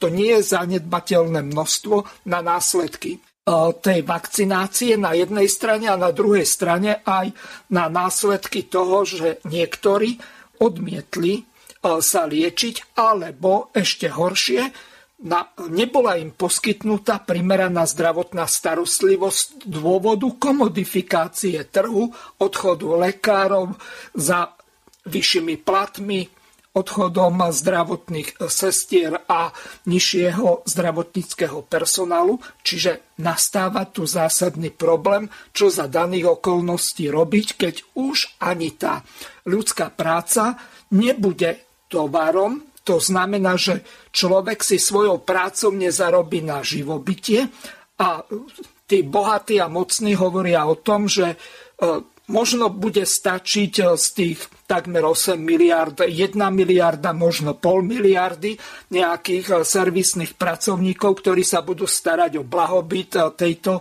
svetovej oligarchie. Takže za týchto okolností, čo vlastne sa dá robiť, keď vy hovoríte o prvej osnove, že život človeka je na prvom mieste? No, no tu si treba uvedomiť, že tie technológie tu časom budú tak či tak. Aj či bude tvorivá spoločnosť, ktorou, ktorej cieľom bude ako, aby život ľudí bol komfortný, aby nemuseli vôbec chodiť do práce, kvôli tomu, aby si na seba zarobili. To znamená, že tá technológia sa bude využívať v prospech ľudí. Hej. To znamená, že dneska veľa ľudí samozrejme chodí do práce, odrobí 160 až pomaly, nie, možno 360 hodín mesačne a venujú to práci kvôli tomu, aby si zaplatili tie základné potreby, oblečenie, bývanie, jedlo, zdravotníctvo, nejaké auto a tak ďalej. Ale tá technológia sa dá využiť na to, aby tieto veci boli zabezpečené pre každého človeka, ak sa spoločnosť teda rozhodne, to je zadarmo. Lebo tie suroviny tu sú a tú fyzickú prácu spraví technológia. Hej.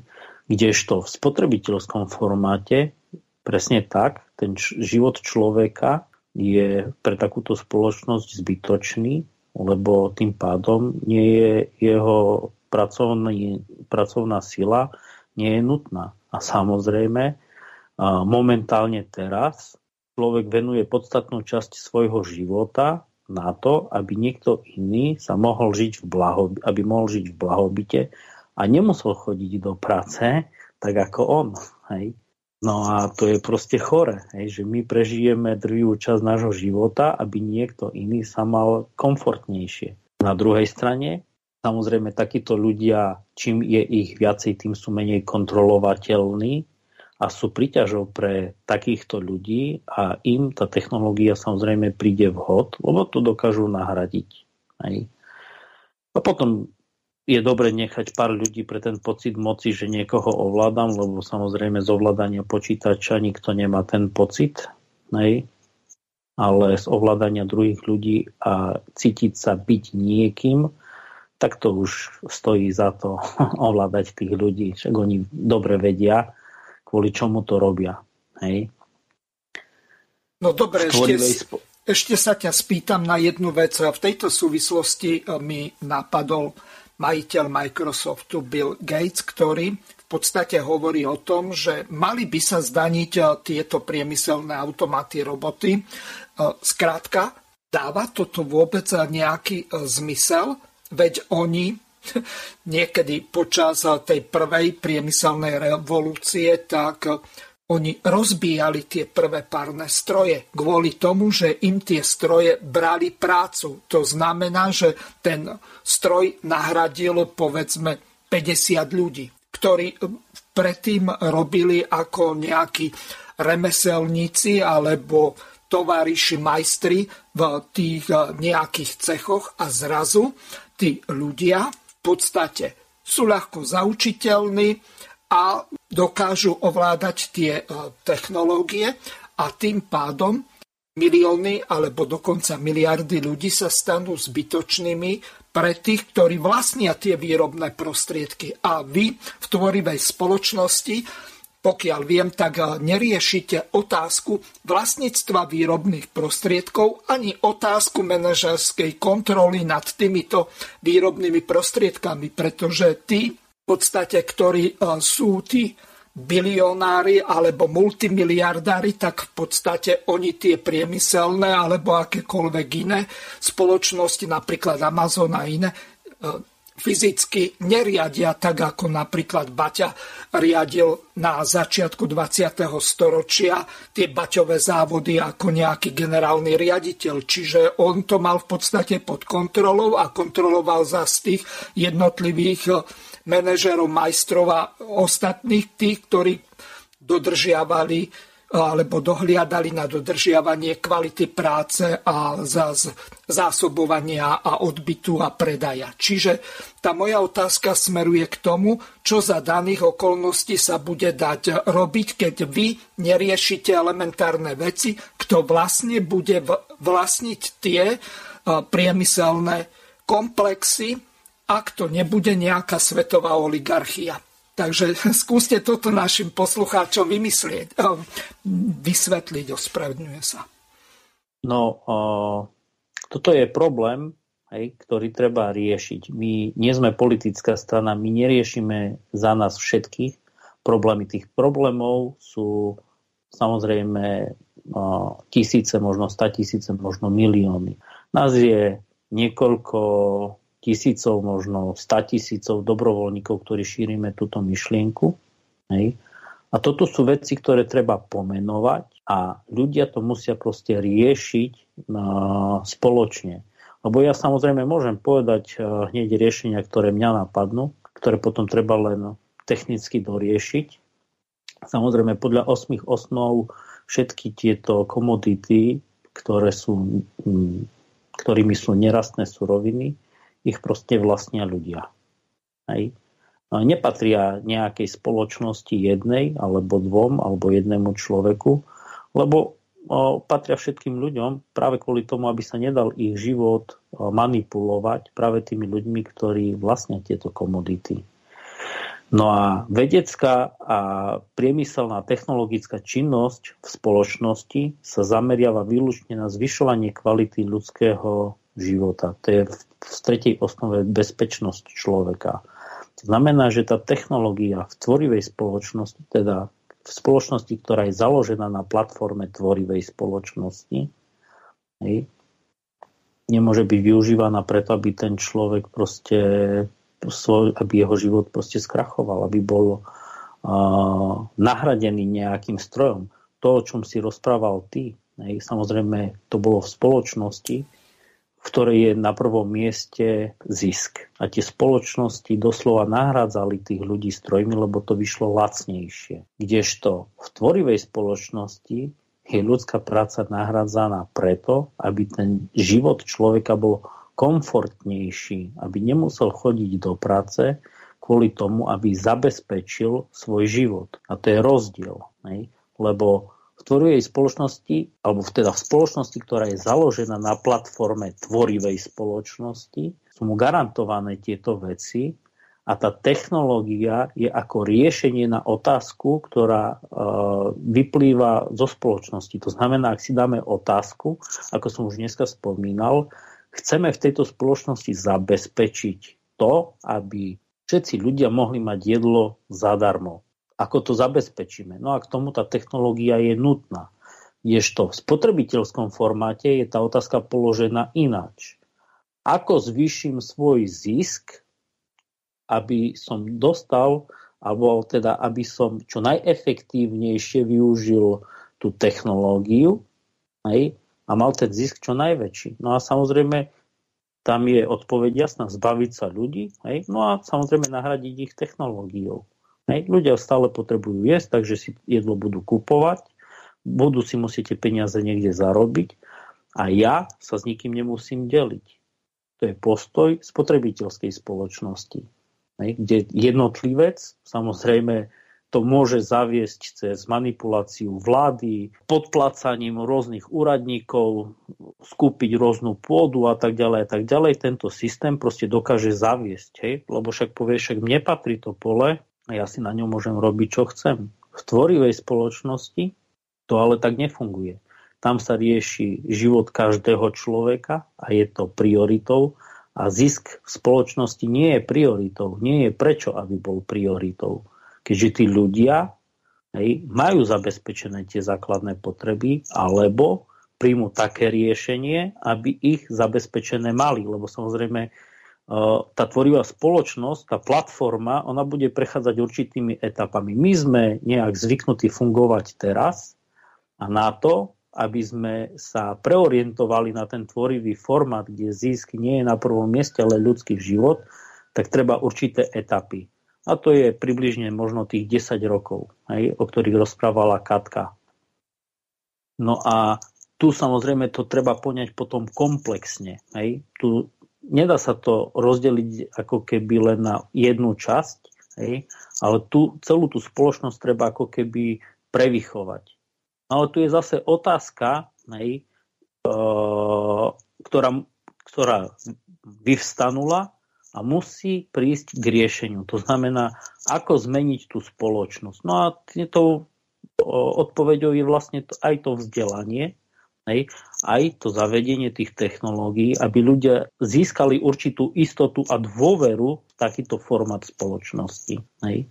To znamená, že musí dojsť e, na začiatku k určitým krokom, kde tí ľudia naozaj pocítia, hej, že k tým zmenám dochádza. No a to je prvé, čo je to ich spolurozhodovanie o tých e, dôležitých, o všetkých veciach. Hej. Samozrejme, ak si niekto zoberie na zodpovednosť hej, tento projekt, hej, zabezpečenie, potravinové zabezpečenie zadarmo pre obyvateľov, hej, tak samozrejme nebudú všetci ľudia o všetkých týchto maličkých milión kročíkoch rozhodovať, že či tam má byť červená dioda alebo zelená, keď to poviem tak úplne obrazne, aby svietilo. Hej. Ale ten človek bude musieť byť kontrolovateľný, takže sa príjme me- mechanizmus, ako tento projekt kontrolovať. A ten projekt bude, bude mať nejaký deadline, kde si ľudia kompetentní proste sadnú, hej, určia nejaký deadline, rok, dva, tri, hej, a proste to naplnia. A všetky tie kroky budú kontrolovateľné. Samozrejme, ja poviem len príklad s diálnicami. Dneska uh, niekto slúbil, že do konca volebného obdobia budú diálnice naťahané krížom krážom uh, cez Slovensko, ale rok pred koncom volebného obdobia neboli naťahaných ani, neviem, 100 kilometrov alebo 50, tak je jasné, že ten človek klamal, zavádzal, aby len dostal tú funkciu a pritom si nejak, alebo teda m, mm, tie funkcie, ktoré z toho vyplývajú, aby sa dostal k moci, popri tom si hral svoje ďalšie hry. V tom prípade je už jasné, že ten človek to nestihne splniť do konca volebného obdobia. Tým pádom sa jeho volebie, volebné, volebné obdobie končí vo chvíli, kedy sa to proste objaví, že klamal. Aj?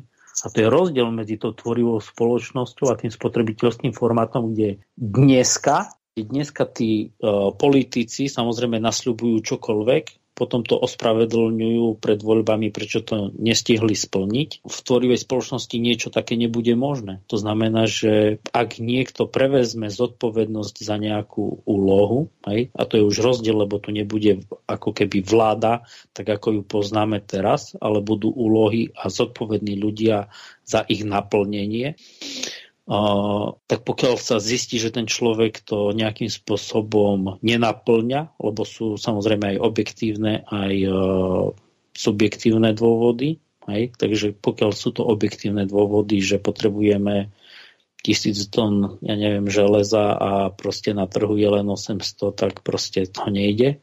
Hej? Ale pokiaľ sú tie neobjektívne dôvody, to znamená, že ten človek sa motá alebo nemá na to, aby takýto projekt viedol. Samozrejme pre ľudí to je ponaučenie v nastavení podmienok, aby taký človek bol prijatý do takej funkcie a zase nezakopli ľudia, lebo ten projekt sa samozrejme stále bude tvorivá spoločnosť, ako stále sa to bude rozvíjať. No a v tej chvíli ten človek proste končí. Ako náhle je jasné, že ten človek na tú úlohu nemá, Takých politikov dneska máme strašne veľa v politike, ktorí na svoju úlohu proste nedorastli, tak proste ten človek končí. A tým, že tí ľudia nemajú nejaké volebné obdobie v zmysle neodvolateľnosti, ako to je teraz, ale ľudia môžu z pohodlí domova toho človeka odvolať raz, dva a prijať ďalšie riešenie, tak e, sa tie veci ani nepredražujú, ani sa nenaťahujú nejak extra, ako to je teraz.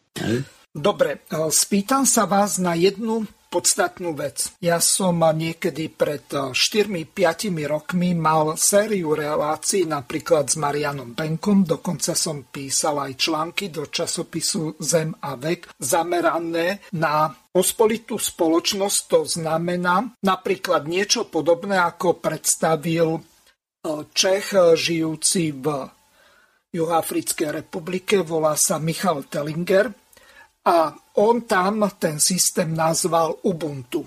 Nič to nemá s nejakým eh, systémom počítačovým eh, založeným na nejakom open source, čiže otvorenom zdrojovom kóde, ale tam sa jednalo o to, že tá spoločnosť je kontribucionistická. To znamená, že je založená na vzájomnej pomoci a na tom, že každý jeden musí prispievať do tej spoločnosti. To, čo hovoríte, že potraviny budú zadarmo, tak e, mne to pripadá ako fantázia z tisícročného kráľovstva, alebo neviem skadial, kde medveď a baránok si budú spolu žiť, alebo vlga barán e, sa budú milovať, čo je totálna blbosť. Vždy ľudia boli predátorskí, bezohľadní, bezcharakterní a chamtiví. A teraz zmeniť toto, aby tí ľudia zmenili svoje postoje, to nedokázalo ani kresťanstvo. Nakoniec jedného kremského sme počuli pred chvíľou, takže alebo pred hodinou, to nie je podstatné. Dôležité je to, že čo vlastne urobiť takým spôsobom, aby tí ľudia sa nielen cítili ako členovia tej spoločnosti, tej pospolitosti toho štátu, alebo akokoľvek nazveme tie multikomunity, ktoré budú vytvorené, ale aj aby prispievali do tej spoločnosti na základe vlastného presvedčenia, pretože zrejme nemôže byť tam zavedený nejaký donúcovací e, systém, ako je napríklad v Číne ten digitálny koncentra, ktorý kontroluje tých ľudí, či plnia tie stanovené podmienky a podľa toho sú im buď tie ich základné e, práva a slobody odnímané alebo pridelované. Takže bude v tejto tvorivej spoločnosti princíp reciprocity, to znamená ja tebe, ty mne a ja spoločnosti a spoločnosť mne?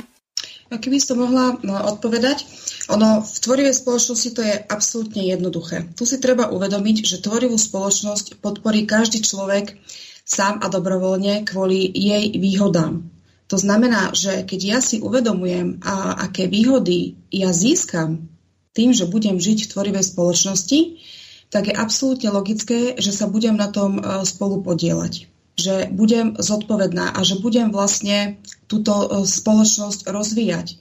Pretože e, keď si ešte raz, keď sa vrátim k tým 8 osnovám, ono to vlastne so sebou všetko veľmi úzko súvisí. Keď ja budem vedieť, že môj život je v bezpečí, že život mojich blízkych a mojej rodiny je v bezpečí, tak uh, tam odpadne prosto všetky také tie uh, nízke uh, ľudské vlastnosti, hej, taký ten strach prosto o ten zajtrajšok a tak ďalej. Uh, ja budem mať čas uh, na rozvoj, čo sa týka aj vzdelanostný, ale aj emocionálny alebo duchovný a tak ďalej. Čiže tam každý človek bude človeku priateľom. Ja som to už dneska hovorila, že uh, um, tam je ako keby najväčší rozdiel v tom, že tvorivá spoločnosť to je jedna veľká rodina, tak ako ste vypovedal. To je ako multikomunita, hej? Že tam naozaj každý človek pre druhého človeka je priateľ. Že každý človek dáva pre dobro všetkých ostatných. Pretože ja keď dám druhým, aj môj vlastný život sa tým zlepší. Hej? Že to je základný rozdiel v tom, čo my žijeme momentálne. Že dneska každý v prvom rade pozerá len a len na seba akú výhodu z toho bude mať ja, hej, alebo teda moji blízky a tak ďalej. Kdežto, keď sa ešte vrátim aj k tej otázke, čo ste mal predtým, čo sa týkalo vlastne tých technológií. Áno, tie technológie v spotrebiteľskom formáte spoločnosti sú pre nás zhubné. Poviem to tak, ako to je. My sme mali celú jednu konferenciu, ktorá sa uskutočnila v, júli minulého roku 2021 a volala sa Globálna kríza. To sa už týka každého Približne 4 hodiny z konferencie boli venované tejto problematike moderných technológií. Moderné technológie v spotrebiteľskej spoločnosti sú pre nás naozaj nebezpečné. Ale v tvorivej spoločnosti nám absolútne uľahčia život a dokážu zabezpečiť všetko to, čo pre vás znie ako fantázia. Napríklad to jedlo zdarma. Pretože my dokonca tie technológie už nemusíme ani vymýšľať. Oni viac menej, všetky tie technológie už sú je, jedným z príkladom sú napríklad uh, vertikálne farmy. Hej? Uh, každý človek by mohol mať prosto prístup k pitnej vode. V spotrebiteľskom formáte to tak nie je. A mňa ako človeka zaujíma, prečo to tak nie je. Prečo stále dnes v 21. storočí sa, sa dejú také veci, že uh, niekto nemá prístup prosto k jedlu, nie, niekto nemá prosto prístup k vode. A nie preto, že by to nebolo. Ono to všetko je, hej.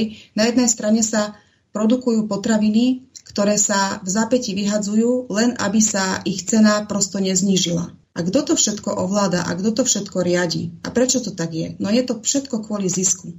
Zase sa vraciame vlastne k problému veci. Je to všetko kvôli zisku. Lenže keď v tvorivej spoločnosti sa nebude robiť na tento zisk, ale bude sa robiť pre dobro všetkých ľudí. Bude sa prosto robiť pre spoločnosť ako pre celok. Pretože to je aj to, čo je pre nás absolútne najdôležitejšie. My ako ľudia, my by sme mali túžiť žiť v lepšej spoločnosti. To je ako, to je prosto, ako to sú tie, tie vysoké idei, ktoré by sme my ako ľudia mali mať, pretože to je to, čo nás posúva v rozvoji ako ľudskú bytosť. Hej, že my by sme mali túžiť stať sa uh, skutočne jednou civilizáciou. My by sme m, mali chcieť uh, žiť vo svete, prosto, v ktorom nie sú vojny, v ktorom nie sú konflikty, v ktorom neumierajú prosto ľudia od hladu. Pretože ako je to možné, že e, na jednej polovice zemegule ľudia sú obezní, majú cez 300 kg a na druhej polovice zemegule prosto ľudia umierajú od hladu. Hej? Že tu vidíme vlastne ako keby tú zvrátenosť a zhubnosť celého toho spotrebiteľského formátu, v ktorom my žijeme. A najväčším paradoxom toho celého je, že my sami ľudia sme ho vytvorili a ako keby s tým nič nerobíme.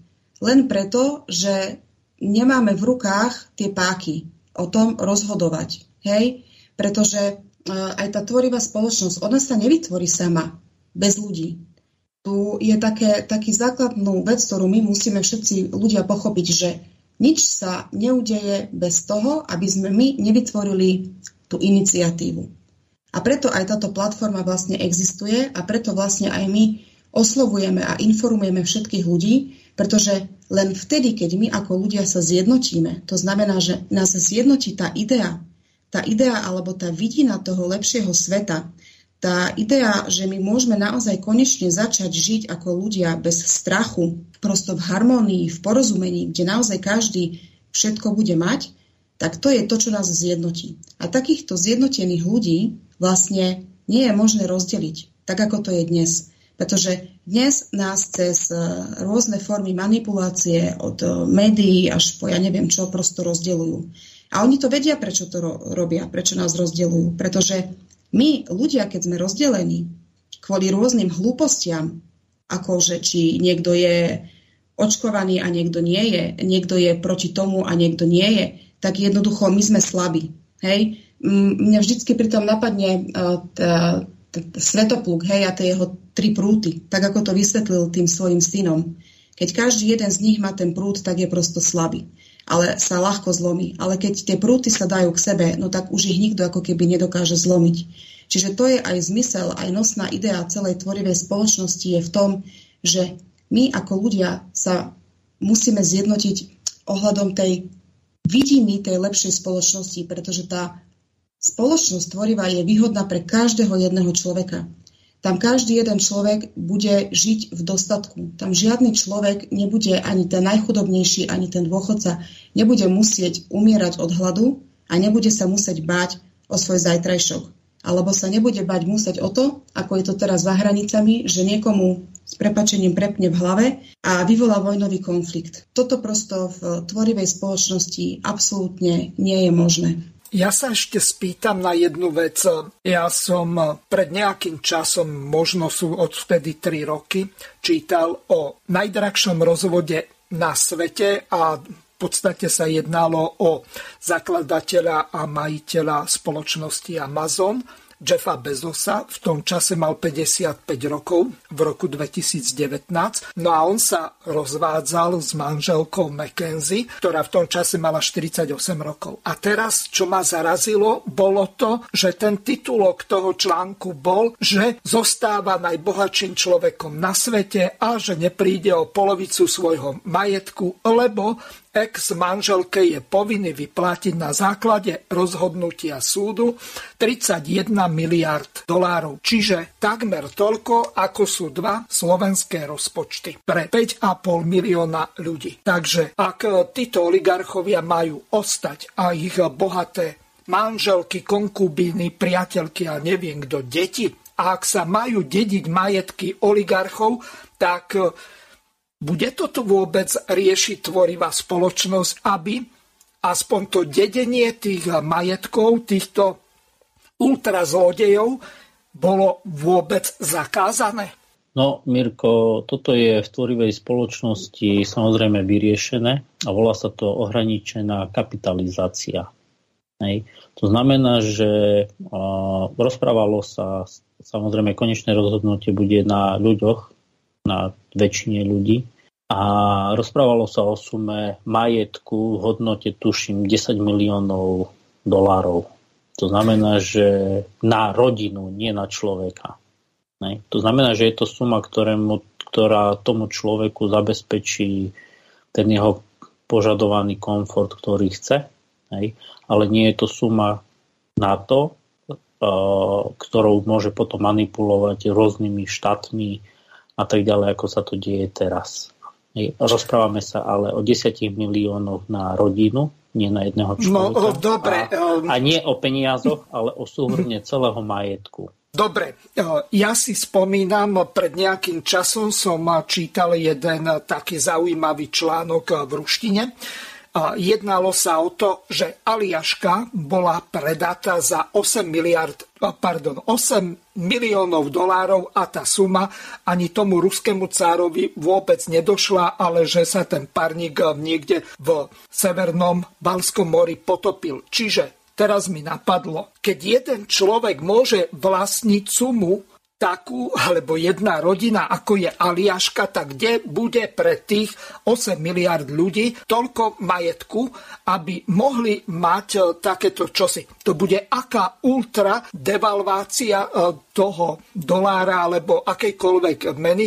Ja si spomínam, ja som mal spolužiaka na vysokej škole zo Srbska, on mi ukazoval, jednu miliardovú bankovku a povedal mi, Miro, za toto som si mohol kúpiť dva chleby. To, čiže stanoviť eh, nejaký majetok v nejakých peniazoch, kde eh, nie je to už od eh, tých čias Nixona viazané ani na nejaký zlatý štandard, tak to je fantasmagoria, ktorá nemá žiaden referenčný pevný bod. O, takto, Mirko, samozrejme, tu treba povedať jednu dôležitú vec. A to je, to je otázka, ktorej sa samozrejme musí vyjadriť samozrejme drvivá väčšina ekonómov, ktorí tejto problematike rozumejú do takej miery, že to vedia objasniť aj obyčajnému človeku.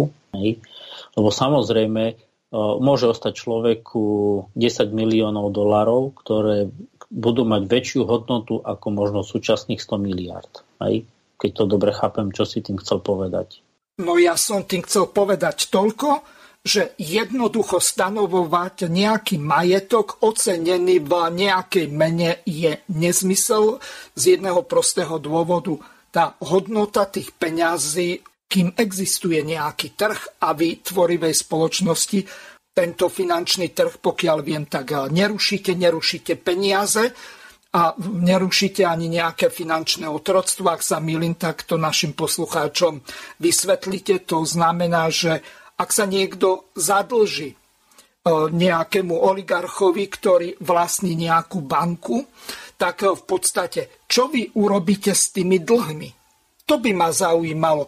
Bude nejaká semsachteja ako v Grécku, e, na prelome 5. E, a 6. storočia, že sa strasú všetky dlhy ako za Solóna? No, ako som povedal, toto je otázka skôr už taká ekonomická, tu si treba určiť proste cieľ. Hej? A ak si to spoločnosť, samozrejme, my vieme, ako tí oligarchovia k tým peniazom dochádzajú. A ak si spoločnosť určí za cieľ všetky tieto transakcie úplne dopodrobná preveriť, ako k ním dochádzalo cez rôzne možno manipulácie a tak ďalej, nie je problém proste aj vytvoriť inú menu, ktorá nebude zameniteľná za tie doláre to sú akože moje nápady, čo mňa napadlo. Hej. Čo si rozprával o tej, že sú ľudia ako keby finančne vydierateľní, alebo ako si to povedal? No v dlhovej pasci. Hej. No ja si myslím, že to je tiež len otázka rozhodnutia spoločnosti a toho, ako k tým situáciám proste došlo. Hej. Tým, ako fungujú samozrejme banky, hej, treba sa najprv pozrieť, že či tie banky fungujú na základe tých osmých osnov. Hej. A samozrejme či ten spôsob, akým fungujú, podporuje tých 8 osnov.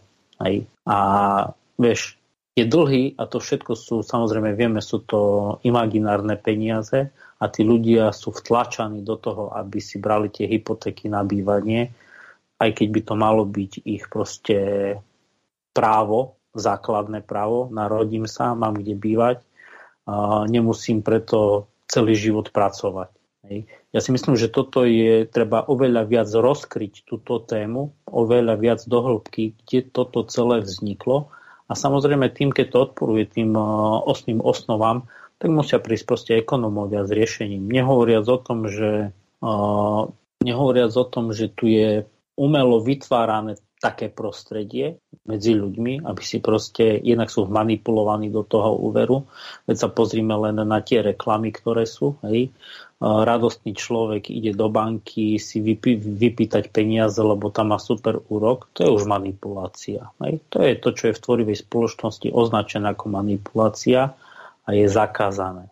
No a samozrejme, ak sa ľudia dohodnú, že tieto dlhy budú zmazané, tak tá banka funguje v tej spoločnosti. Hej a proste, ak s tým tá banka proste nesúhlasí, tak uh, nech nefunguje.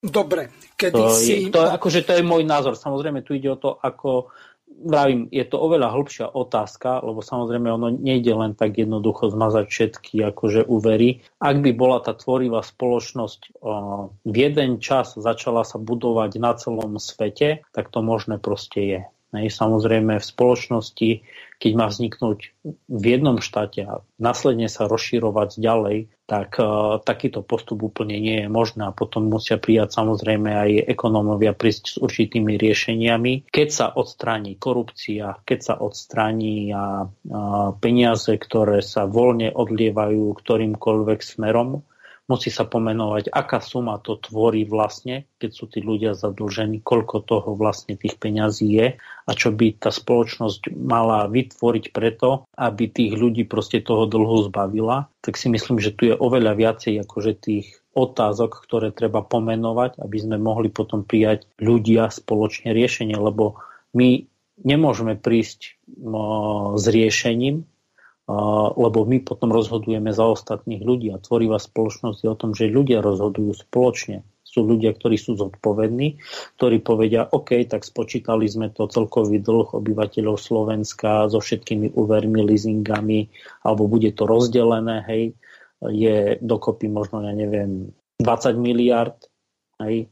No a keď odstraníme korupciu, tak keď to vykešujeme, tak za 4 roky máme tie peniaze naspäť. Ale potrebujeme žiť podľa určitých ekonomických pravidiel, ktoré budú takéto.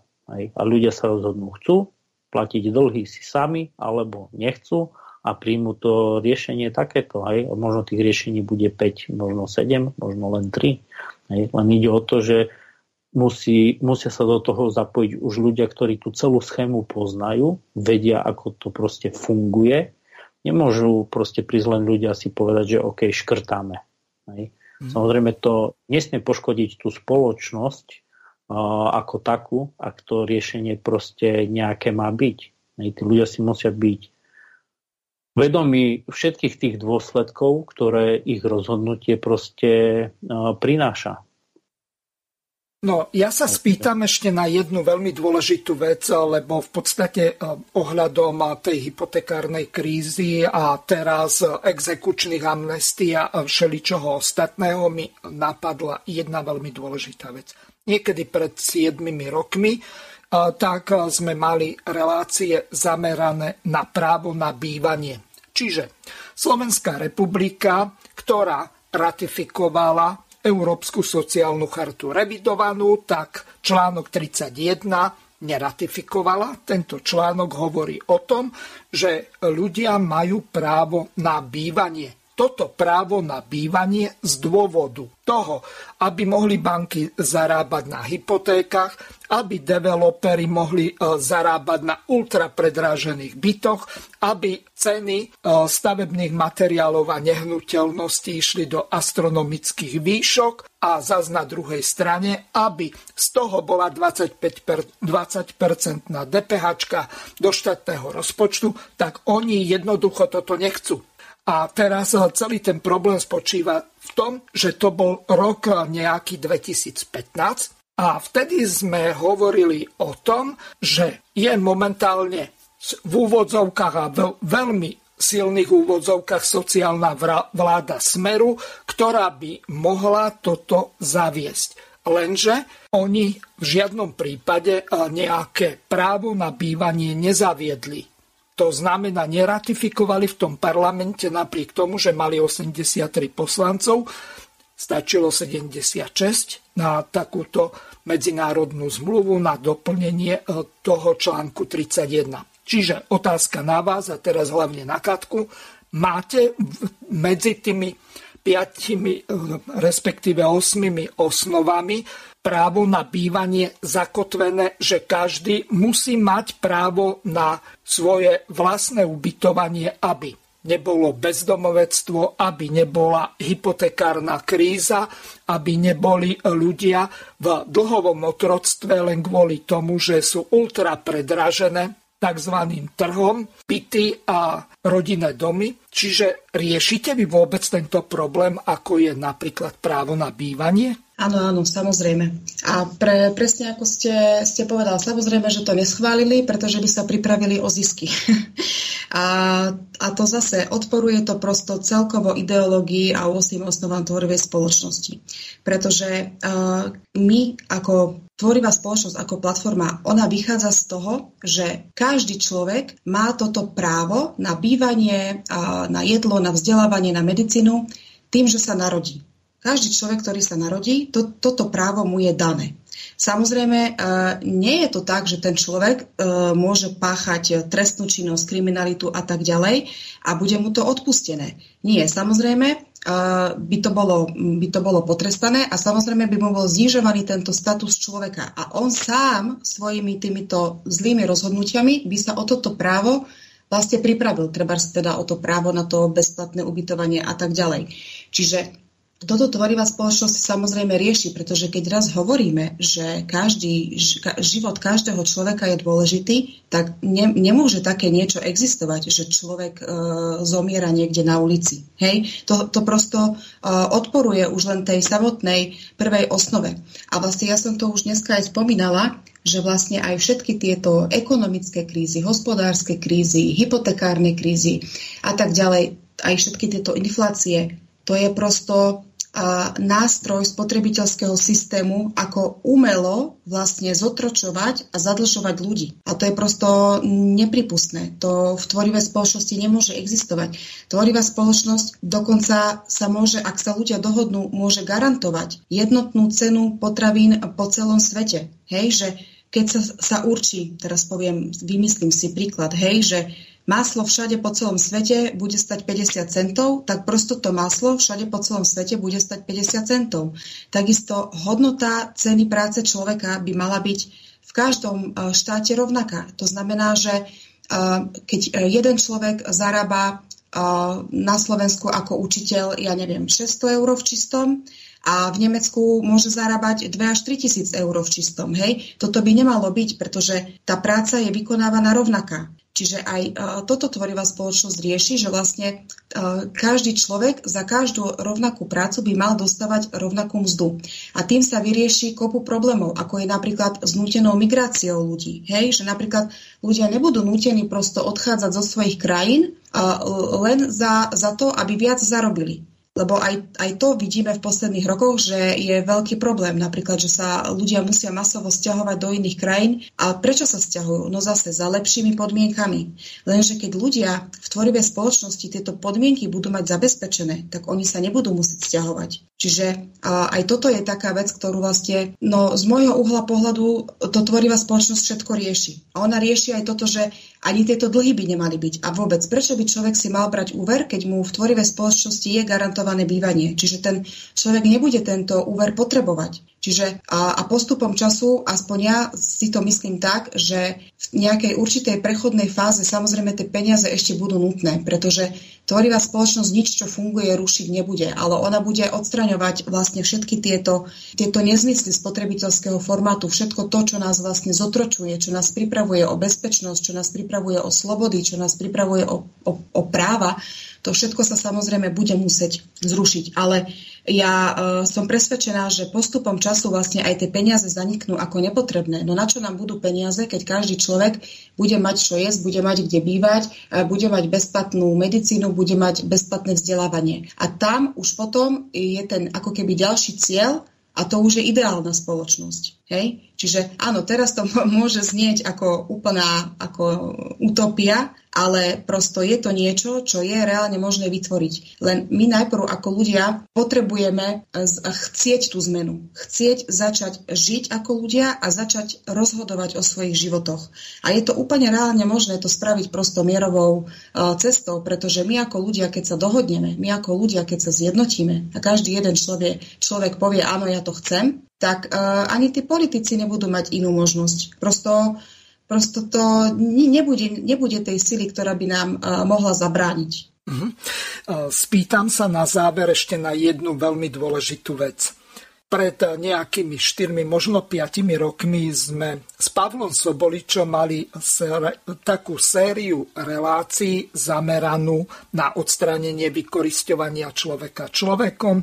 Malo by to byť urobené zavedením celosvetovej jednotky práce, tak ako je napríklad práca HP, konská sila alebo Joule alebo akokoľvek nazveme tú jednotku, tak v podstate tam ide o to, že pokiaľ by bola zavedená jednotka práce, to znamená, ako ste hovorili, že e, tá práca napríklad e, toho učiteľa bude kdekoľvek e, na svete za rovnakú odmenu, alebo práca, čo ja viem, policajta, alebo hasiča, alebo lekára, alebo kohokoľvek, bude rovnaká na celom svete, tým pádom nebude dôvod na fluktuáciu alebo stiahovanie sa za lepšie platenou prácou.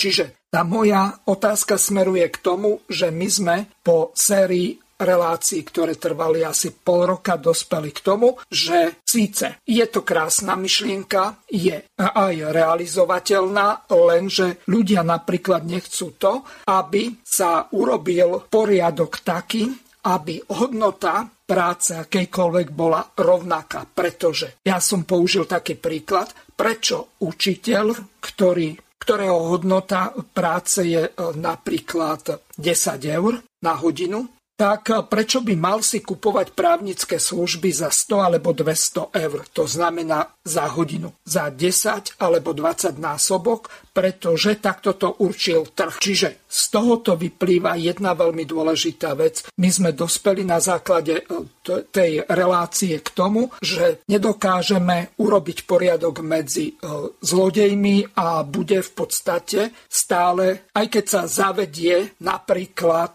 1 e, meter ako v prípade dĺžkovej miery, tak bude jednotka práce presne stanovená na základe merateľnej veličiny ktorá bude rovnako platiť kdekoľvek na svete a pokiaľ bude aj iná mena, ako eh, v prípade napríklad anglického palca a centimetra, tak bude ľahko prepočítateľná a nebude môcť dochádzať napríklad ako k poškodzovaniu spotrebiteľa tým, že každý si meral od buka do buka. Lenže to, aby tí ľudia boli ochotní pristúpiť k tomu, aby tá cena práce každej užitočnej, cieľavedomej, zodpovednej a spoločensky prospešnej práce mala rovnakú hodnotu, tak to na svete takých ľudí nenájdete z toho dôvodu, že každý si myslí, že tá jeho práca je najdôležitejšia.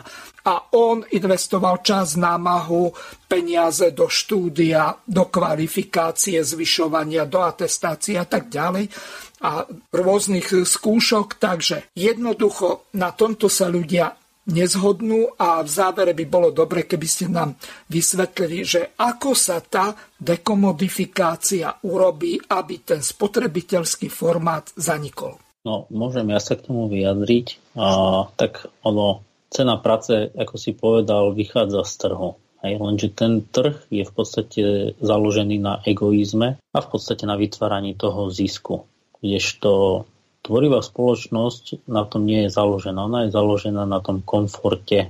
Mne tiež nie je jasné, prečo, ja neviem, učiteľ zarába menej ako futbalista, hej, kde ja neviem, učiteľ nezarobí toľko za celý život, čo futbalista za jeden mesiac. Hej, samozrejme, je mi to jasné, prečo to tak je, ale je to veľmi, veľmi nelogické. No a k, k tejto téme, ako bude zavádzaná tá jednotka práce pre ako keby určité povolania, si treba povedať, že tu drvia väčšina tých potrieb, ktoré človek má, budú ako zabezpečené. Hej. Ja nehovorím, že všetci to musia mať uh, zadarmo. Samozrejme, človek, ktorý uh, zarobí viacej, si môže dovoliť kúpiť uh, niečo viacej. Ale tu treba povedať aj jednu vec, že tie peniaze sú zase len na určité prechodné obdobie.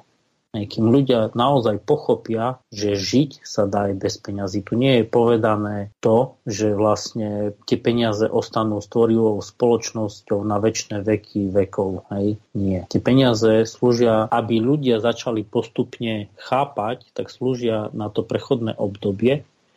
Môže trvať 5 rokov, 10, 20, hej, to obdobie, ale stále tí ľudia dospejú k tomu, že nie je prečo mať tie peniaze.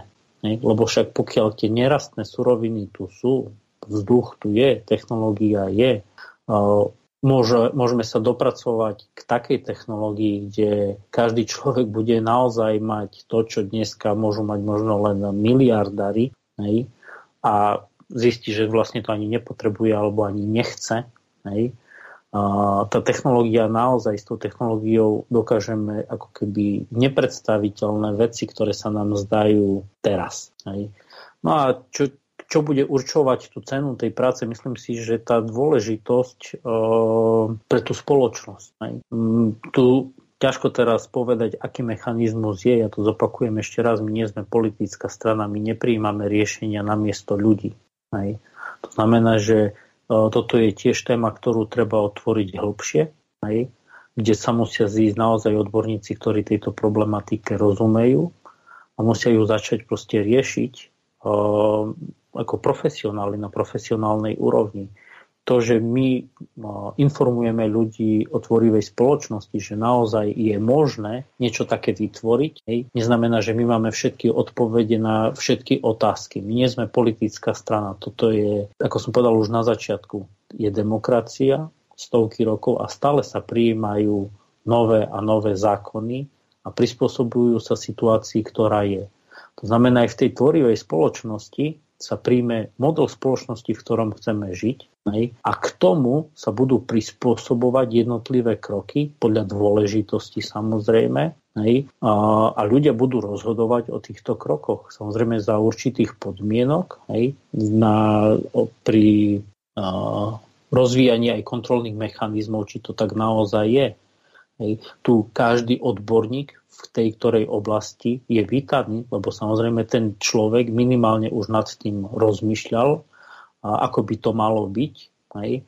A od toho sa vedia ľudia potom ďalší odraziť. Tá tvorivá spoločnosť je založená na spolupráci hej, a na poskytnutí zdrojov, informácií a toho, na čo ten človek prišiel aj celej spoločnosti. Niečo také ako, je neviem, patentové tajomstvo, že ja som na to prišiel a skrývam si, aby mi ľudia ostatní uh, zaplatili, také v stvorivej spoločnosti proste nie je. Hej? Takže tak, ako som povedal, sú témy, ku ktorým sa budú musieť vyjadriť aj ľudia, ktorí sa tým témam naozaj do hĺbky rozumejú. Mm-hmm.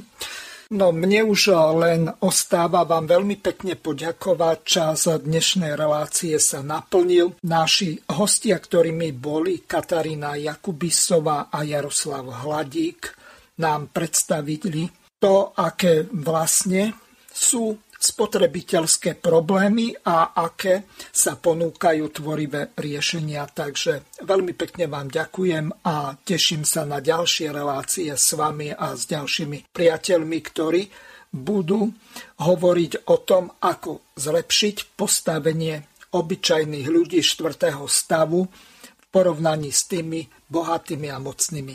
Ďakujem vám za pozornosť a lúčim sa s vami.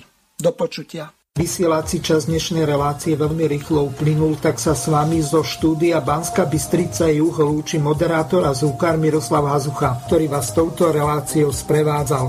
Vážené poslucháčky a poslucháči, budeme veľmi radi, ak nám zachováte nielen priazeň, ale ak nám aj napíšete vaše podnety a návrhy na zlepšenie relácie lebo bez spätnej väzby nebudeme vedieť relácie zlepšovať. Za čo vám vopred veľmi pekne ďakujem. Do počutia. Táto relácia vznikla za podpory dobrovoľných príspevkov našich poslucháčov. Ty, ty sa k ním môžeš pridať. Viac informácií nájdeš na www.slobodnyvysielac.sk Ďakujeme.